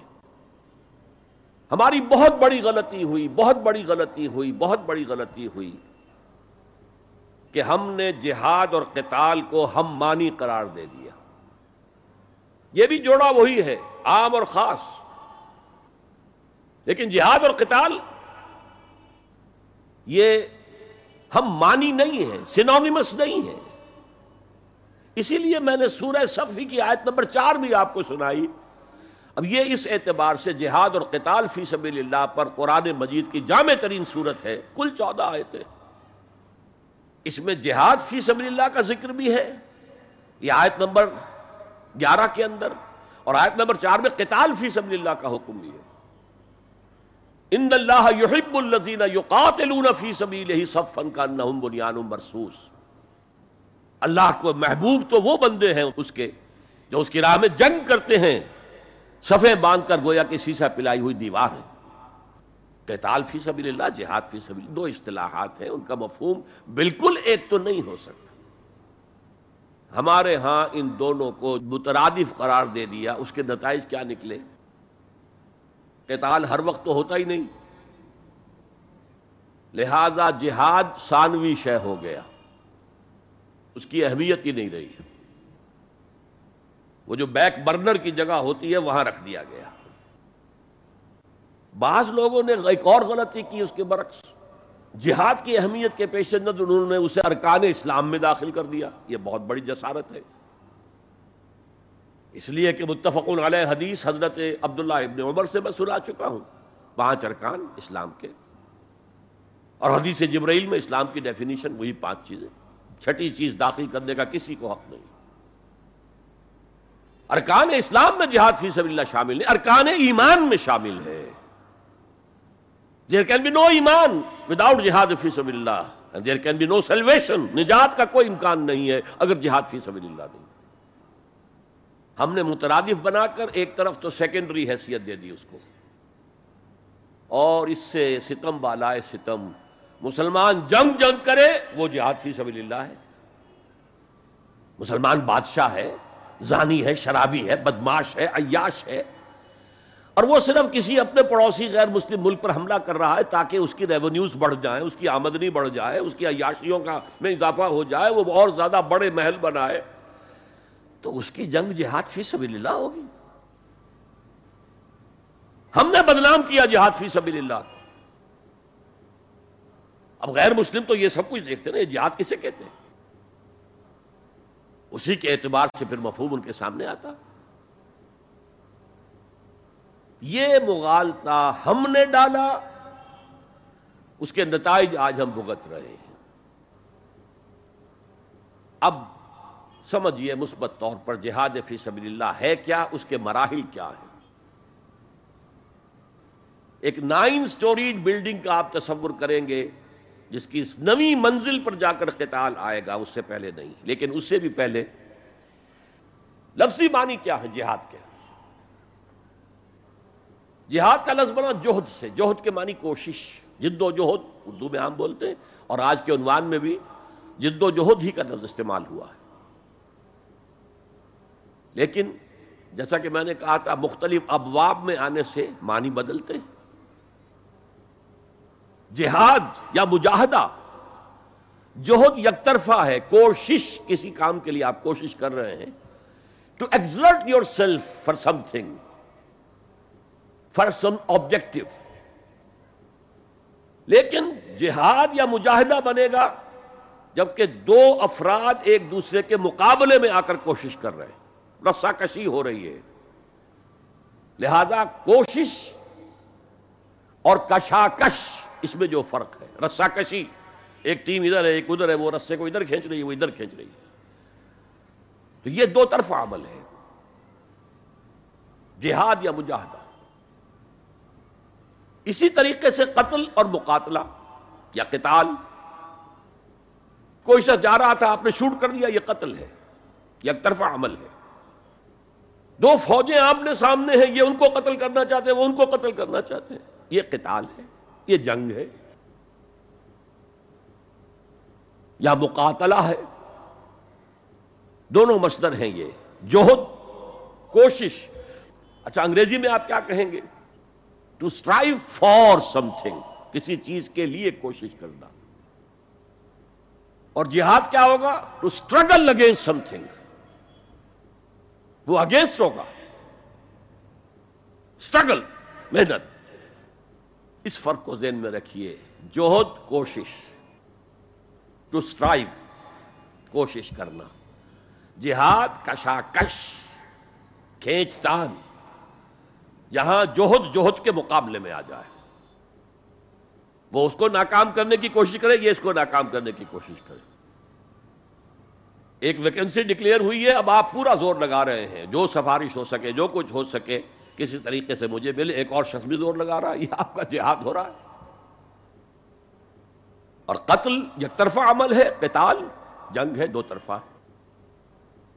اب دیکھیے، یہ جو جہاد ہے یہ اس کائنات کی سب سے بڑی حقیقت ہے۔ Every living organism on this planet is continuously in جہاد آپ خود کہتے ہیں اسٹرگل فار ایگزٹینس مقابلہ نہیں ہوتا اس میں۔ کاروبار میں مقابلہ ہو رہا ہے، ملازمتوں میں مقابلہ ہو رہا ہے، مقابلوں کے امتحان ہو رہے ہیں۔ حیوانات جرسومے چھوٹے چھوٹے سے اسٹرگل فار ایگزٹینس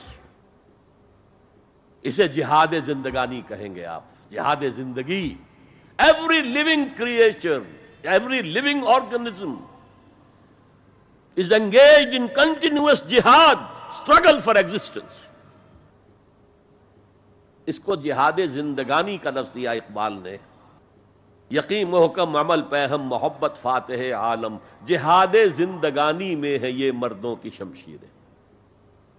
اچھا مسلمان بھی جب یہ کام کرتا ہے جوہد للبقا اسٹرگل فار ایگزٹینس اگر وہ شریعت کے احکام کے مطابق کر رہا ہے تو یہ عبادت ہے۔ اگر حرام ذریعے استعمال کر رہا ہے، غلط ذریعے استعمال کر رہا ہے، دھوکہ دے رہا ہے، جھوٹی قسمیں کھا رہا ہے، تو یہ حرام کے درجے میں چلا گیا۔ اور اگر آپ اپنی اس جوہد بقا کو، جہاد وجود کو، جہاد زندگانی کو اسلام کے اصولوں کے مطابق کر رہے ہیں، یہ عبادت ہے۔ حضور نے فرمایا، القاسم و حبیب اللہ، جو شخص محنت کر کے کماتا ہے، وہ اللہ کا ساتھی، اللہ کا دوست ہے، حبیب اللہ۔ اور سب سے بہترین کھانا بتایا وہ ہے رزق، جو اپنے ہاتھ کی کمائی سے ہو، محنت، مشقت۔ بہرحال، یہ جہاد کا ایک آغاز ہے۔ میں نے کہا تھا، یہ یونیورسل فنومن ہے۔ یونیورسل، اس کائنات کی سب سے بڑی حقیقت یہی ہے۔ اس سے اوپر اٹھیے، انسانی سطح پر سب سے بڑا جہاد اپنے حقوق کا حصول the freedom struggle the struggle for self determination کوئی قوم آ کر آپ پر حاکم ہو گئی، اس سے نجات حاصل کرنا۔ یہ جہاد جہاد فی سبیل الحریت، فی سبیل کسے کہتے ہیں؟ For the cause of, in the cause of. جہاد فی سبیل الحریت جائز ہے، سب کریں گے، سب کی آزادی حق ہے۔ کسی کو غلام بنا کر رکھنے کا کسی کو اختیار نہیں ہے۔ تو struggle for freedom it's a universal phenomenon اور مسلمان بھی اگر کرے گا اور اللہ کی حدود کے اندر رہ کر کرے گا، تو وہ بھی اللہ کے ہاں وہ اجر و ثواب کا مستحق ہوگا، بلکہ اگر جان دے دے گا، شہید شمار ہوگا۔ اس لیے کہ حضور کی ایک حدیث ہے، من قتل دون مال ہی فہو شہید، جو شخص اپنے مال کی حفاظت میں مارا گیا، وہ بھی شہید ہے۔ اب آپ کہیں جا رہے تھے، آپ کے پاس کچھ مال ہے، جیب میں کچھ ہے، کوئی ڈاکو آ گئے، آپ کو گھیر لیے۔ اب آپ کے پاس دو راستے ایک تو آپ کہ لو بھائی جو کچھ ہے، یہ حاضر ہے، لے لو۔ میری جان بخشی کرو۔ اور ایک یہ کہ آپ ڈٹ جائیں۔ اس ڈٹ جانے میں اگر جان چلی گئی تو آپ شہید ہیں۔ من کوتےلا دونا مال ہی۔ تو مال سے تو ہزار گنا بڑی شہ ہے۔ حریت، فی سبیل الحریہ۔ لیکن ہم نے کیا غلطی کی؟ فریڈم سٹرگل کو بھی جہاد فی سبیل اللہ کہہ دیا۔ بہت بڑی غلطی۔ جس کا سب سے بڑا مظہر میں آپ کو بتاتا ہوں، یہ مڈ ففٹیز کی بات ہے۔ میں اپنے ایم بی بی ایس سے فارغ ہو کر منگمری میں جو اب سائیوال کہلاتا جا کر آباد ہو گیا تھا والدین کے پاس، الجزائر میں اس وقت فریڈم سٹرگل چل رہی تھی فرانس کے خلاف۔ تو اس کے لیے کچھ فنڈز حاصل کرنے کے لیے ایک وفد آیا پاکستان کے دورے پر۔ ایک تو کرنل صاحب تھے، کرنل عہدہ، وہ تو داڑھی موج صاف تھے جیسے ہوتے عام طور پر فوجی۔ لیکن ایک بہت بڑے عالم دین، علامہ بشیر الابراہیمی الجزائری، بہت مشہور، بہت بڑے عالم، وہ بھی ساتھ تھے۔ انہوں نے جو تقریر کی عربی میں، جہاد فی سبیل اللہ، جہاد فی سبیل اللہ، واقعہ یہ کہ وجد میں آ گیا پورا مجمع۔ وہ لوگ تو وجد میں نہیں آ سکے ہوں گے جنہوں نے ترجمہ جنہوں نے سنا لیکن میں عربی سے واقف تھا تو میں واقع وجد میں آ گیا۔ قرآن کا بیان، حدیث کے بیان، جہاد فی سبیل اللہ کی اہمیت، جہاد فی سبیل اللہ کا مقام و مرتبہ۔ اچھا جو بھی ہو سکا، پیسے ہم نے جمع کیے، کمیٹی بنائی، تھیلی پیش کی۔ Now prepare for the shock جب یہ جہاد کامیاب ہوا تو ایک سوشلسٹ ریاست قائم ہو گئی۔ ہاؤ کم اگر یہ جہاد فی سبیل اللہ تھا تو اسلامی ریاست قائم ہونی چاہیے تھی۔ اگر درخت آم کا تھا تو اس میں نمولی کیسے لگ گئی؟ معلوم ہوا کہ ہم نے غلطی کی تھی۔ ہم نے اسے جہاد حریت کی بجائے جہاد فی سبیل اللہ کہہ دیا۔ بھائی جہاد حریت جائز ہے۔ اور اس کے لیے جان دینا بھی شہادت ہے، لیکن آپ نے اس کو جہاد فی سبیل اللہ کیسے کہہ دیا؟ چنانچہ یہ نوٹ کر لیجیے کہ میں نے جب افغانستان میں روسی فوجیں داخل ہو گئیں تو جو وہاں پر ایک سٹرگل شروع ہوئی ہے ریزسٹنس شروع ہوئی ہے، میں نے اسے کبھی جہاد فی سبیل اللہ نہیں مانا۔ جہاد فی سبیل اللہ کا نعرہ لگوا کر امریکہ نے فائدہ اٹھایا۔ مرے افغان اور کام بن گیا، اس کا اس کا آرک رائول جو ہے وہ ختم ہو گیا۔ اور نتیجہ پوری دنیا بھگت رہی ہے کہ بائی پولر کی بجائے یونی پولر دنیا ہو گئی۔ اور وہ جو ایک پول ہے جتنا طاقت کے نشے میں اس وقت چور چور ہے وہ آپ کو معلوم ہے، مجھے تفصیل میں جانے کی ضرورت نہیں۔ میں نے کہا تھا، جہاد حریت ہے، جائز ہے۔ To defend your country against an invader لیکن اسے جہاد فی سبیل اللہ نہ کہیں۔ اچھا اس سے آگے آئیے۔ اب ہیومن لیول پر اس سے اوپر کا ایک سطح ہے۔ نظریے اور نظام کے لیے جہاد۔ ایک نظریہ تھا مارکسزم۔ اس کی بنا پر نظام جو بنا وہ communism. Who really believed in Marxism and communism, he struggled to establish a communist state. یہ جہاد ہے۔ فی سبیل الاشتراکیہ۔ اشتراکیت کی راہ میں جہاد کر رہے۔ ہیں جانے دے رہے ہیں، مر رہے ہیں۔ زار کی فوجیں جو ہیں، وہ شوٹ کر رہی ہیں کھڑے ہو کر کے قطاروں کے اندر جانے دے رہے ہیں۔ اس کے بغیر تو ظاہر بات ہے، شہنشاہیت، زار کی شہنشاہیت کہیں جگہ چھوڑ سکتی تھی۔ کہیں اپنی جڑ چھوڑ سکتی تھی۔ تو یہ جو جہاد ہے، یہ ہے ایک نظریے کی بنیاد پر۔ اس نظریے پر ایک نظام قائم ہوتا۔ ہے جس نظریے میں وہ بلیو کرتے ہیں کہ یہی حق ہے، یہی انسان کے لیے بہتر ہے، اسی میں عدل ہے، اسی میں انصاف ہے، اس کو قائم کرنے کی جد و جہد کرنا ان پر فرض ہے۔ نہیں کرتے تو آپ کہیں گے، ایسے ہی جھوٹ موٹ کو بنا پھرتا ہے کمیونسٹ۔ اس کی تو ساری دوستیاں، اس کے سارے تعلقات جو ہیں وہ تو کیپیٹلسٹ کے ساتھ تھے تو ان کے تنخواہیں لیتا۔ آپ کہتے ہیں کہ نہیں کہتے؟ یہ ہے جہاد اگر وہ نظریہ ایمان ہے اور نظام اسلام ہے، اس کے لیے جو جہاد ہوگا وہ جہاد فی سبیل اللہ ہے۔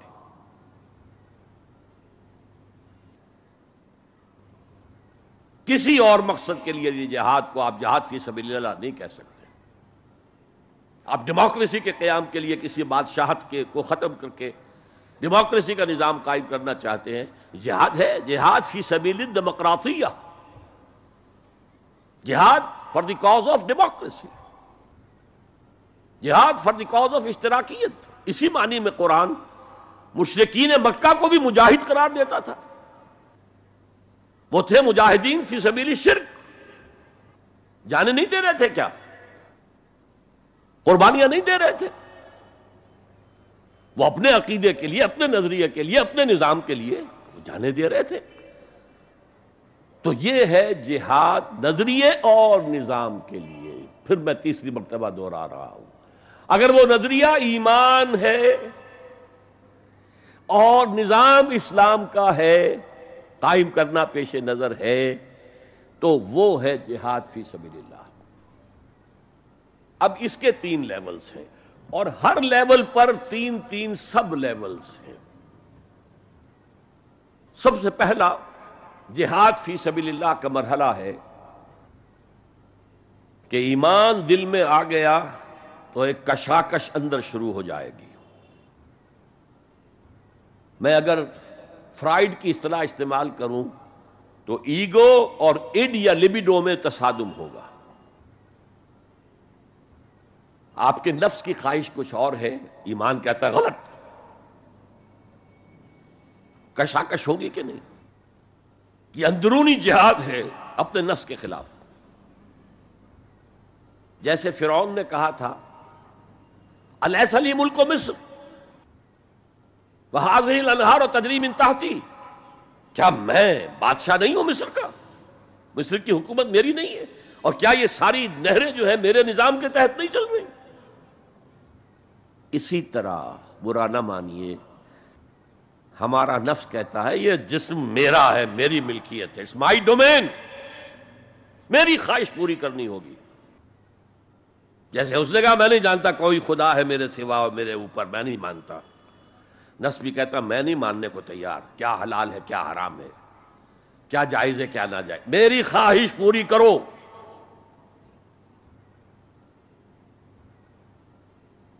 اس کے خلاف جہاد۔ یہ پہلی منزل کا جہاد ہے۔ اور آپ کو معلوم ہے تین منزلہ عمارت ہے۔ تو بلند ترین تو ہے تیسری منزل۔ اہم ترین ہے پہلی منزل۔ پہلی منزل بنے گی تو دوسری بنے گی، دوسری ہوگی تو تیسری بنے گی نا۔ پہلی منزل یہ ہے اور اہم ترین یہ ہے۔ اسی لیے مولانا روم نے کہا نفس ماں ہم کم ترس فرعون نیست۔ میرا نفس بھی فرعون سے کم نہیں ہے۔ لیکن اورا اون ایرا نیست۔ اس کے پاس لاؤ لشکر تھا۔ اس نے زبان سے بھی کہہ دیا تھا، انا ربکم العلا۔ میں ہوں خدا۔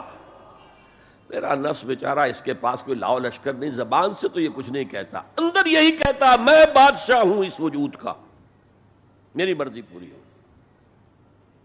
تو struggle against this baser self ایک سیلف ہے اونچی سیلف خود ہی انا ایگو اور ایک ہے یہ بیسر سیلف ہمانی جبلتیں جو اندھی بہری ہیں جو حلال اور رام سے انہیں کوئی غرض نہیں ان کے خلاف جہاد کرنا آپ نے فرمایا صلی اللہ علیہ وسلم المجاہد و من جاہد نفس اصل مجاہد وہ ہے جو اپنے نفس کے خلاف جہاد کر سکے تمہارے اندر یہ دشمن تو بیٹھا ہوا ہے، تکڑا ہے، تمہیں کنٹرول کر رہا چلے وہ باہر کے دشمنوں سے جہاد کرنے کے لیے۔ تم نے تانگے کو گھوڑے کے آگے باندھ دیا۔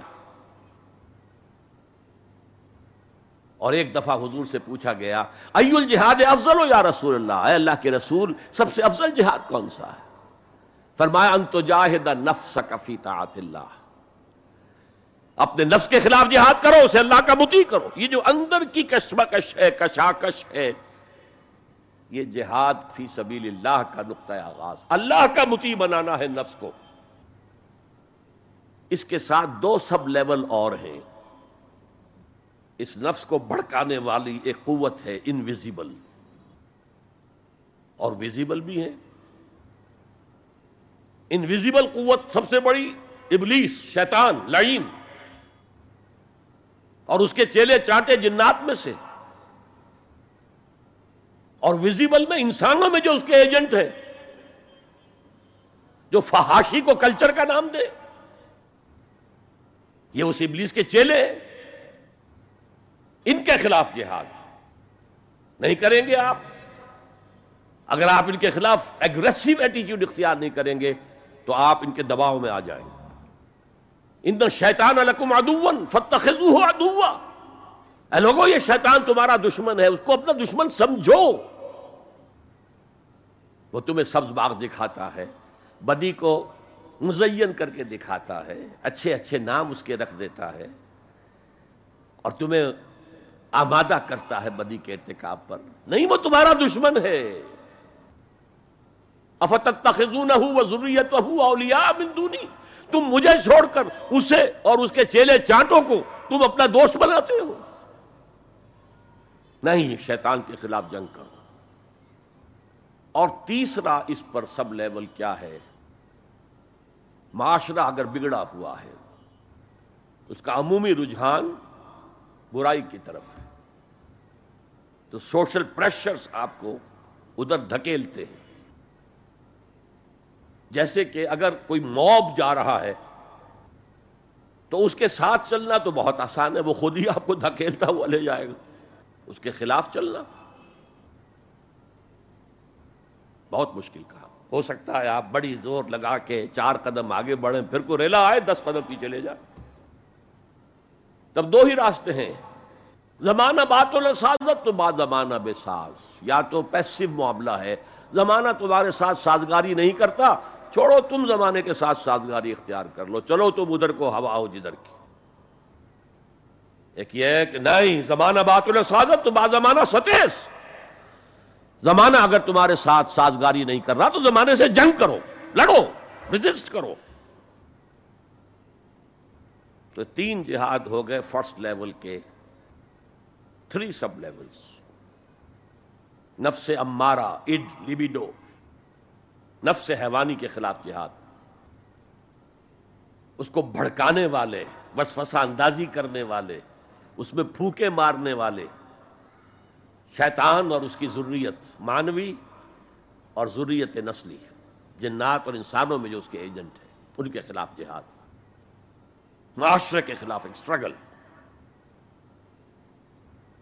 اب یہ تین جہاد آپ نے کر لیے، اللہ توفیق دے ہم میں سے ہر ایک کو۔ تو اب یہ جہاد آپ کے جسم سے باہر نکلے گا، خارج میں آئے گا۔ دوسری منزل ہے نظریاتی تصادم۔ اگر آپ نے ایمان کا نظریہ اختیار کیا ہے، تو الہاد کا نظریہ رکھنے والے بھی موجود ہیں۔ آپ نے توحید کے نظریے کو اختیار کیا ہے، تو مشرکانہ قائد رکھنے والے بھی موجود ہیں۔ They are bound to resist اس کے خلاف جہاد کرنا ہوگا۔ محنت کرنی ہوگی۔ اپنی بات کو دلائل سے ثابت کرنا ہوگا۔ اپنی بات کو اچھے انداز میں، حسن اسلوب سے لوگوں کے دلوں تک پہنچانا ہوگا۔ ظاہر بات ہے، وقت لگے گا، جان کھپے گی۔ اور اگر آپ انتہائی سنسیئر ہیں، یہ آپ کا ایک لائف لانگ اور ہول ٹائم جو ہے، آپ کی انگیجمنٹ ہوگی یہ۔ اینڈ ٹائم از منی جہاد بالمال، جہاد بالنفس۔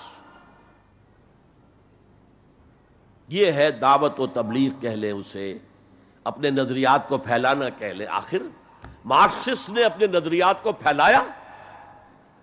پہلے پیور فلسفی کی سطح پر، ٹاپ انٹلیکچوئلز کو دنیا کے انہیں پوزیس کیا۔ اس کے بعد ادب کے ذریعے سے، ڈراموں کے ذریعے سے شاعری کے ذریعے سے، افسانوں کے ذریعے سے وہ فکر جو تھا، طبقاتی شعور کلاس کانشسنس کا شعور پیدا کیا۔ اور ہوتے ہوتے یہاں تک کہ ریڈی والے کے زبان پر بھی لفظ آ گیا، استحصال۔ او، اتنا ثقیل عربی لفظ استحصال کر رہے ہیں یہ۔ یہ سارا کام یوں ہی تو نہیں ہو گیا؟ کتنے ادیبوں نے، کتنے ڈرامہ نویسوں نے، کتنے شاعروں نے اس فلسفے کو پھیلایا ہوگا۔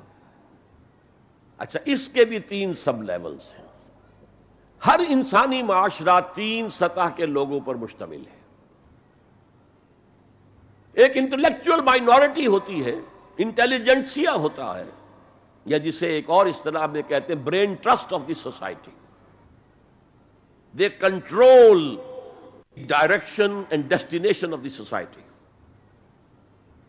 ہوتے ہیں مائنورٹی مائنیوٹ مائنورٹی لیکن ان کا اور پوری قوم کا جو باہمی رشتہ ہے وہ کیا ہے؟ جیسے یہ دماغ اور پورا جسم. میری ٹانگیں مجھے لے کر چل سکتی ہیں، دوڑ سکتی ہیں، اگرچہ اب میں دوڑ نہیں سکتا. گھٹنوں کے آپریشن کے بعد، لیکن بہرحال دوڑا بھی کرتا تھا. لیکن کدھر جانا ہے؟ اس کا فیصلہ یہاں ہوتا ہے. یہ صلاحیت ٹانگوں میں نہیں ہے. ہاں یہاں سے فیصلہ دوڑو، دوڑیں گے۔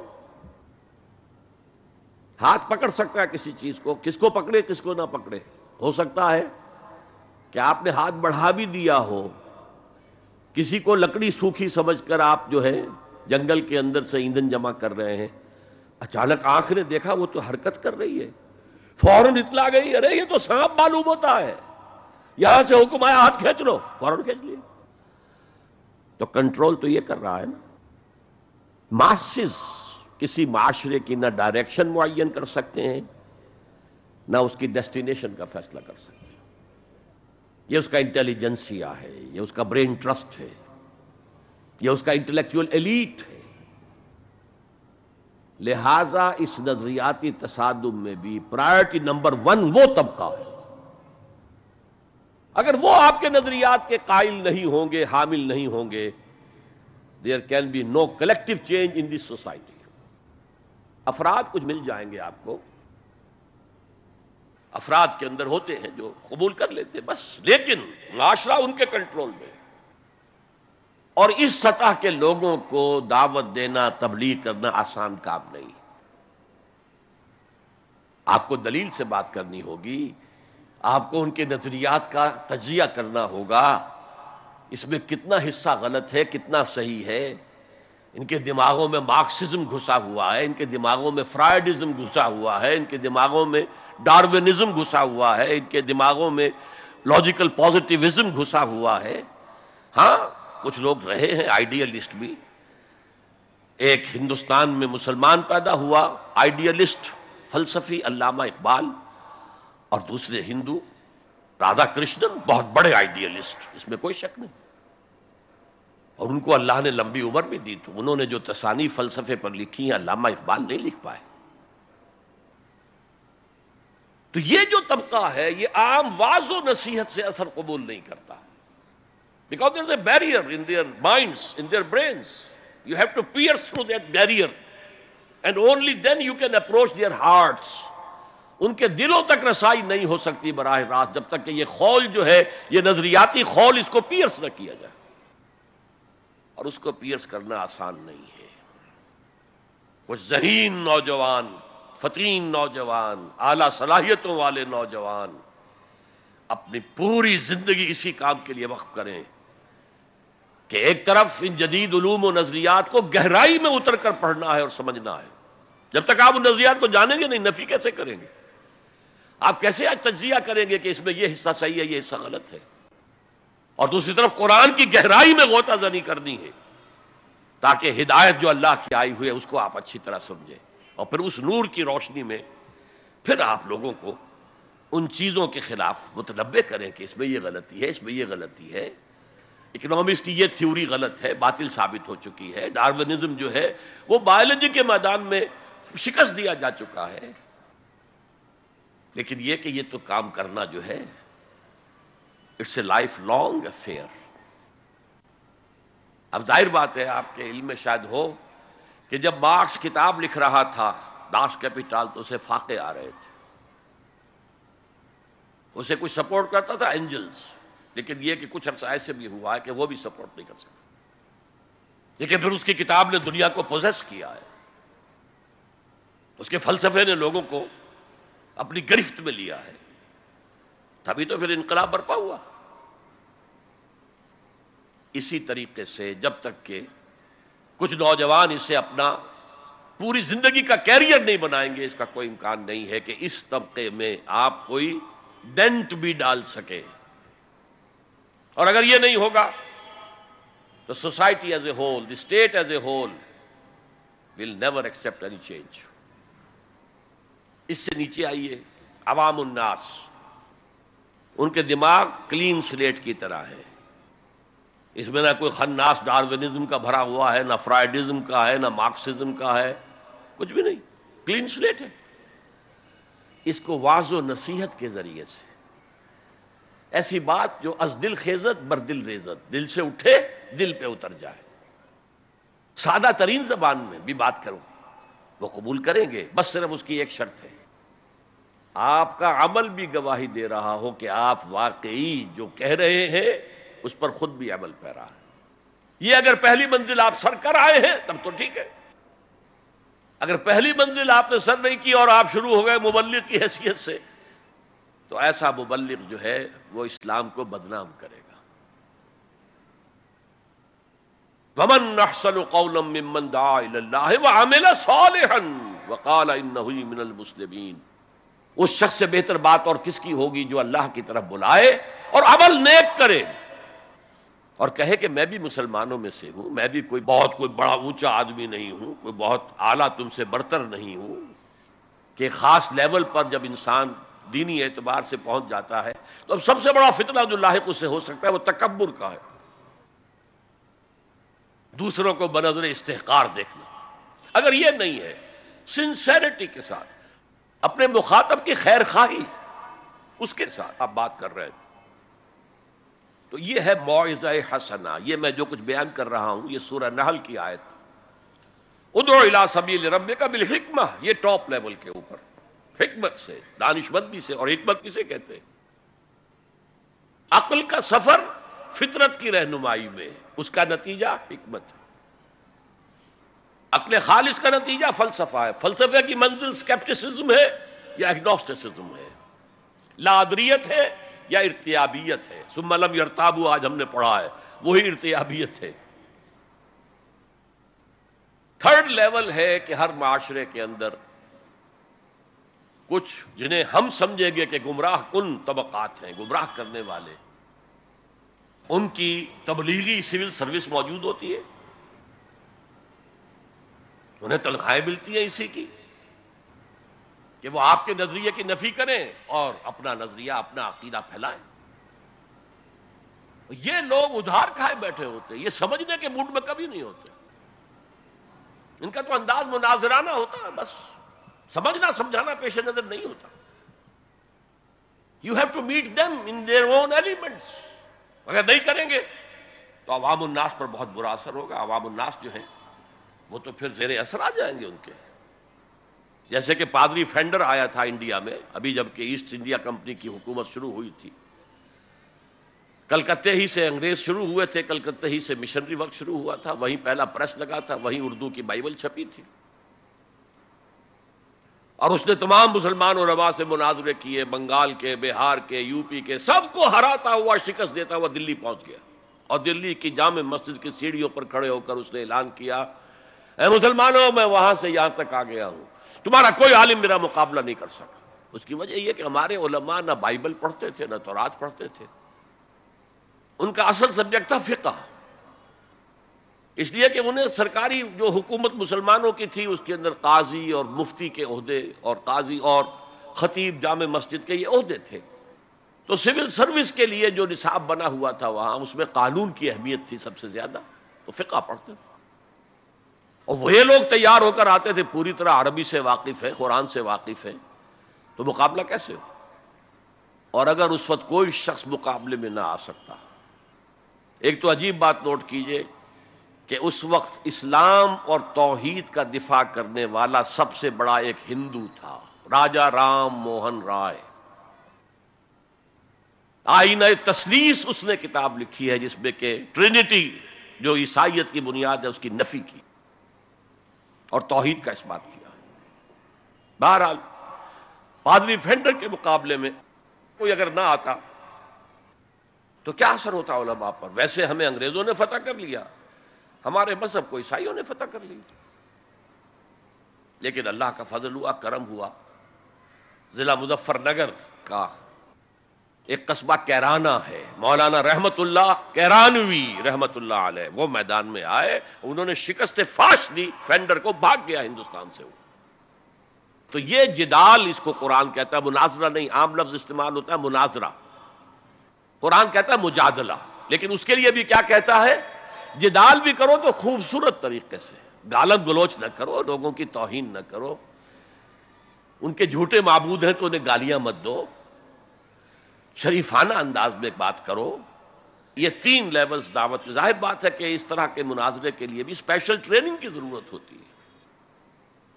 اگر آپ ان مذاہب کی گہرائی میں نہیں اترے ہوئے، ان کی تاریخ کی جو ہے پورا پس منظر آپ کو معلوم نہیں، ان کے اسکرپچرس کو آپ نے نہیں پڑھا ہے، تو آپ کیسے کریں گے مناظرہ؟ تو یہ تین سب لیولز ہیں دعوت و تبلیغ کے، جہاد کے، جس میں جان بھی لگتی ہے، مال بھی لگتا ہے۔ ایک، ادعو الى سبیل رب کا بالحکمہ for the elite intellectual elite والموعدت الحسنہ فار دی کامن ماسز بجادلہم باللتی احسن اور جدال اور مجادلہ کرو ان کے ساتھ، لیکن بہت عمدہ طریق سے، خوش اسلوبی سے۔ اس میں تہذیب ہونی چاہیے، شائستگی ہونی چاہیے۔ اگر وہ کہیں اس سے نیچے گر رہے تو مت گرنا۔ دو لیول اور چھ سب لیول ہو گئے، اب آئیے۔ اس کا چوٹی کا جہاد ہے، نظام کو بدلنا۔ مارکسزم کو مانا ہے تو فرض ہے کہ کمیونزم نافذ کرو۔ یہ سخت ترین مرحلہ ہے۔ اس لیے کہ ظاہر بات ہے کہ خلا تو کہیں ہے نہیں، کوئی نہ کوئی نظام تو ہے۔ وہ نظام اپنے آپ کو ڈیفینڈ کرتا ہے۔ وہ اسٹیٹس کو وہ چاہتا ہے۔ اس کے ساتھ جو پریولیج کلاسز ہیں، وہ چاہیں گی نظام یہی رہے۔ اسی کی شاخوں پر تو ہمارے آشیانے بنے ہوئے ہمارے گھونسلے۔ ہمارے مفادات پر زد پڑ رہی ہے۔ گرڈ اپ یور لائنس دم یہ معاملہ ہے جس میں تصادم آتا ہے۔ نظام تصادم کے بغیر نہیں بدل سکتا۔ دعوت کے ذریعے آپ سلیم الفطرت، سلیم العقل لوگوں کو کھینچ لیں گے۔ لیکن لاتوں کے بھوت باتوں سے نہیں مانتے۔ جن کے ویسٹڈ انٹرسٹ ہے وہ نہیں چھوڑیں گے۔ ان میں سے بھی ہو سکتا ہے نکل آئے ابو بکر صدیق انہی میں سے تھے، عثمان غنی انہی میں سے تھے، لیکن نکل آتے لوگ نکل آتے لیکن اکثریت ان کی وہ ڈٹ جاتی ہے ڈٹ اپ یور لائنس اپنے مفادات کا تحفظ کرو، بچاؤ اپنے مفادات کو۔ تو تصادم بیکمس ان ایویٹیبل ان ایویٹیبل ان ایویٹیبل اس تصادم کی بھی تین سٹیجز ہیں۔ وہی میں نے کہا تھا نا، تین سب سٹیجز ہر سٹیج پر۔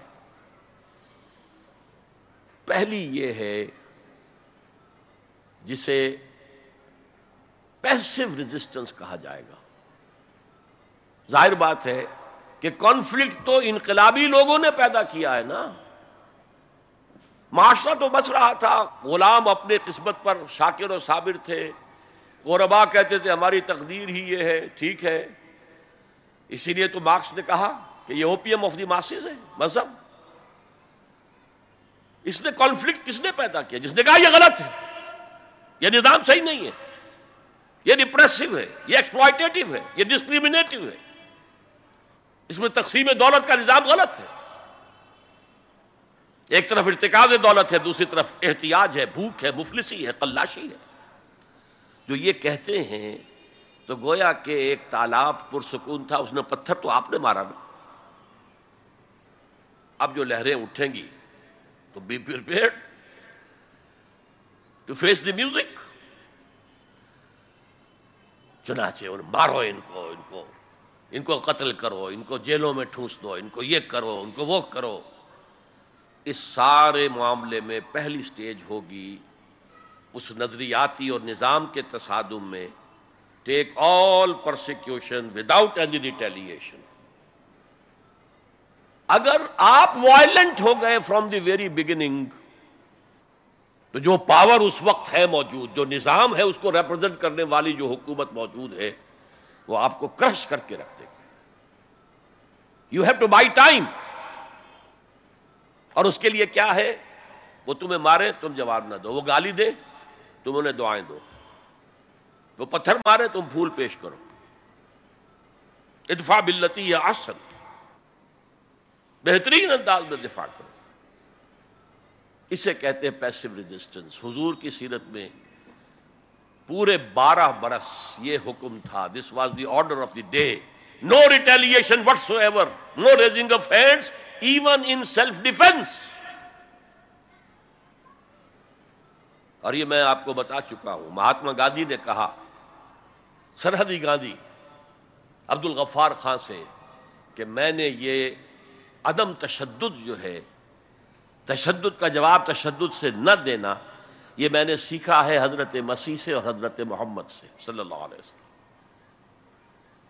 حضرت مسیح کی زندگی پہلی سٹیج ہی پر تک رہی، آگے کی وہ مہم چلی ہی نہیں، اس لیے کہ آپ کو ریسپانس ملا ہی نہیں۔ کہتے ہیں کل بہتر آدمی ایمان لائے تھے ان پر، اور ان میں سے بھی بارہ تھے جو ان کے مخلص ساتھی تھے ہواری تھے، ہر وقت ساتھ رہتے تھے۔ اور ان میں سے بھی ایک وہ تھا جس نے غداری کر کے گرفتار کرایا ہے، ان کی اپنی روایت کے مطابق۔ اس کو چھوڑیے، تفصیل میں نہیں جانے کی ضرورت نہیں۔ تو بہرحال اس سے اگلی سٹیج کیسے آتی؟ دعوت وہ دیتے رہے، دعوت دیتے رہے واس کہتے رہے، یہ سب کچھ کرتے رہے سیکنڈ سٹیج تک رہے تھرڈ سٹیج تک تو جب تک کہ قوت حاصل نہ ہو you can't proceed if this no response you can't go forward لیکن یہ کہ حضور کی زندگی میں اگلی سٹیج آ گئی، ساتھی آئے، انہیں مارے، کھانی پڑی دہتے ہوئے انگاروں پہ لٹایا گیا۔ جانوروں کی لاشوں کی طرح ان کی گردن کے اندر رسیاں باندھ کر انہیں گھسیٹا گیا گلیوں کے اندر۔ سب کچھ ہوا ہے، برداشت کیا۔ انہیں قتل بھی کیا گیا۔ حضرت سمیہ، حضرت یاسر پہلے مقتولین ہیں، میاں بیوی رضی اللہ تعالی عنہما۔ سب کچھ ہوا ہے۔ برداشت کرو اس میں رو اس میں رو اس میں رو صبر کرو۔ اس کا ایک بہت بڑا نتیجہ نکلتا ہے۔ اس معاشرے میں جو سائلنٹ میجورٹی ہوتی ہے وہ سائلنٹ میجورٹی سائلنٹ تو ہوتی ہے۔ ڈمب تو ہے ڈیف نہیں ہے بلائنڈ نہیں ہے۔ وہ بلال کی چیخیں تو سن رہی ہے نا۔ وہ دیکھ رہی ہے کس طرح دیکھتے ہوئے انگاروں پر، خباب رت کو لٹایا گیا ہے۔ یہ جو سائلنٹ میجورٹی ہوتی ہے، اب یہ سوچتی ہے، یہ ان کے اوپر کیوں یہ تشدد آ رہا ہے؟ کیا بلال نے آقا کی کوئی چوری کر لی تھی؟ کہیں خدا نہ خواستہ خدا نہ خواستہ خاکم بدہن آقا کی بیٹی کی عزت پر ہاتھ ڈال دیا۔ کیا کیا تھا جو یہ آقا جو ہے امیہ ابن خلف، یہ کچھ کر رہا ہے اس کے ساتھ؟ اس کے بعد جب انہیں معلوم ہوتا ہے کوئی جرم نہیں ہے، صرف یہ کہتا اللہ ایک ہے۔ میں اور اس کے ساتھ کسی کو شریک کرنے کو تیار نہیں۔ اور محمد اللہ کے رسول ہے بس جرم ہے تو یہ ہے۔ اب اس کا کیا اثر پڑتا ہوگا؟ اس سائلنٹ میجورٹی پہ اس کا آپ اندازہ کر لیجیے ان کی ہمدردیاں اندر ہی اندر ان کے ساتھ ہو رہی ہیں۔ اگرچہ وہ گئے ہیں اپنے لیڈروں کے دباؤ کی وجہ سے غزوہ بدر میں مفتو تو پہلے سے ہو چکے تھے۔ جو دلوں کو فتح کر لے، وہی فاتح زمانہ۔ بہرحال، first stage is passive resistance صبر محض۔ سیکنڈ جب ذرا محسوس ہو، ہمارے پاس طاقت ہے۔ We can risk a direct confrontation with the system تو اس نظام کو کہیں سے چھیڑا جائے، دکھتی رکھ کو۔ دیکھیے گاندھی جی کی موومنٹ میں میں عرض کر چکا ہوں، پہلے کیا تھا؟ نان وائلنٹ نان کوآپریشن کوئی جرم تو نہیں ہے، ہم نہیں پہنتے تمہارے کپڑے۔ کیا کوئی قانون ہے لیکن سیکنڈ سٹیج کیا آئی؟ یہ چھیڑنا تھا اس کو۔ نان وائلنٹ سول ڈس ہم پرماتما کے سمندر سے پرماتما کا بنایا ہوا نمک لینے جا رہے ہیں۔ ہم نے تو کسی کو کچھ نہیں کہا۔ But it amount to challenging the taxation policy of British India اب لاٹیاں پڑی ہیں، جیلوں میں ٹھوسے گئے ہیں، سب کچھ ہوا، برداشت کیا ہے۔ کھڑے رہے ہیں، مضبوط رہے۔ تو یہ سٹیج آتی ہے جب یہ سمجھا جائے کہ ہاں اب طاقت ہے ہمارے پاس۔ We can risk a direct confrontation with system اس میں حضور نے کیا کیا تھا؟ مدینے میں جا کر آپ نے چھ مہینے لگائے تھے تین کام، جن سے کہ اپنی پوزیشن کنسالیڈیٹ کی مدینے میں۔ کنسٹرکشن آف دی ماسک وہ مرکز بن گیا۔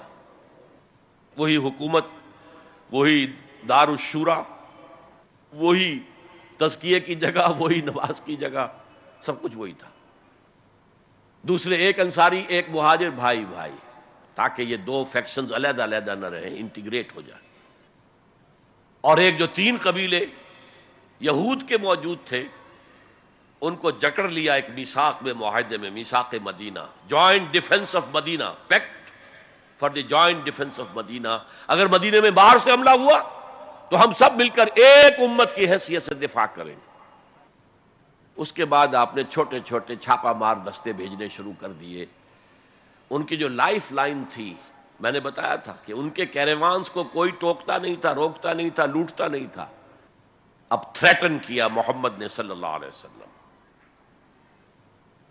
یہ گویا کہ اکنامک بلاکیڈ آف مکہ تھا۔ اور جب بھی یہاں کہیں گئے آپ، وہاں کے لوکل قبیلے سے آپ نے صلح کر لی، معاہدہ کر لیا۔ یا تو وہ پہلے قریش کے حلیف تھے، اب حضور کے حلیف ہو گئے۔ یا انہوں نے کہا کہ صاحب، ہم نہ آپ کے ساتھ، نہ ان کے ساتھ، نیوٹرل رہیں گے۔ نہ آپ کے خلاف ان کی مدد کریں گے، نہ ان کے خلاف آپ کی مدد کریں گے۔ ان دونوں کا نتیجہ یہ ہوا کہ zone of political influence of Quraysh diminishing یہ دو ریزنز تھیں کہ پھر پوری طاقت کے ساتھ قریش نے ریٹیلیٹ کیا ہے۔ اور پھر لاسٹ معاملہ شروع ہوا ہے تیسری منزل۔ اس تیسری منزل کی تیسرا سب لیول، اس کا نام ہے قتال فی سبیل اللہ اب جنگ شروع۔ A six years long war یہ جو بدر ہے عہد ہے، عذاب ہے بل المستلق ہے، بے شمار غزوات چھوٹے چھوٹے بڑے بڑوں کے نام ہمیں یاد ہیں صرف۔ It was a continuous war with battles Badr battle ہے، جنگ نہیں ہے۔ جنگ تو مسلسل ہے۔ بہرحال اس کا نتیجہ یہ قتال فی سبیل اللہ کی منزل آئی ہے۔ چونکہ یہ ساری آٹھ منزلیں طے کر کے یہاں پہنچے تھے، لہذا کامیابی ہوئی۔ اگر ایسے ہی اچھل کر نوی منزل پر پہنچ جاتے، تو نیچے گر کر ختم ہوتے۔ یہ ہے قتال فی سبیل اللہ اللہ کے راہ میں قتال۔ بہرحال آج کے انقلاب اسلامی کے لیے پہلے پانچ سٹیپ جو کہ تو رہیں گے۔ دعوت دی جائے گی، لوگوں کی اصلاح کی جائے گی، انہیں منظم کیا جائے گا۔ پھر پیسو ریزسٹنس کے دور سے گزرنا ہوگا، پھر ایکٹیو ریزسٹنس لیکن آخری جو ہے، دو طرفہ جنگ کی بجائے ایک طرفہ جنگ۔ آپ یہ نہ سمجھیے گا میں ہندوستان میں تقریر کر رہا ہوں تو میں گاندھی جی کی تعریف کر رہا ہوں۔ یہ میری تقریریں کیسے پہلے سے موجود ہے میں نے ہمیشہ نام لیا ہے کہ آج کے دور میں اس انقلابی عمل کی آخری سٹیج کیا ہوگی؟ اس کے ضمن میں مہاتما گاندھی کا پروسیس درست ہے۔ نان وائلنٹ نان کوپریشن ترک موالات۔ نان وائلنٹ سول ڈسوبیڈینس لیکن یہ سٹیجز کب آئیں؟ جب گاندھی لیڈر بن چکے تھے۔ ان کا یہ کہہ دینا کافی تھا کہ بدیشی کپڑا ہم نہیں پہنیں گے اور ہم اپنا چرخہ چلائیں گے۔ پورے ہندوستان میں چرخے چلنے شروع ہو گئے۔ لیڈر تو پہلے کوئی ہونا۔ تو یہ اجتہاد جو ہے، اس کو آج ہمیں قبول کرنا ہوگا۔ ہمارے لوگ کچھ دوسرے راستوں پر چلے ہیں، جس کی وجہ سے دنیا کو موقع ملا ہے۔ کہ وہ جہاد کے لفظ کو خوب اچھالیں اور بدنام کریں۔ حالانکہ جہاد کا یہ پروسیس سامنے ہو تو کسی سلیم الفطرت انسان، کسی سلیم العقل انسان کو اس پر اعتراض کا کوئی بھی حق حاصل نہیں ہوگا۔ بارک اللہ علی و لکم فی القرآن العظیم و نفانی و ایاکم بالآیات و ذکر الحکیم۔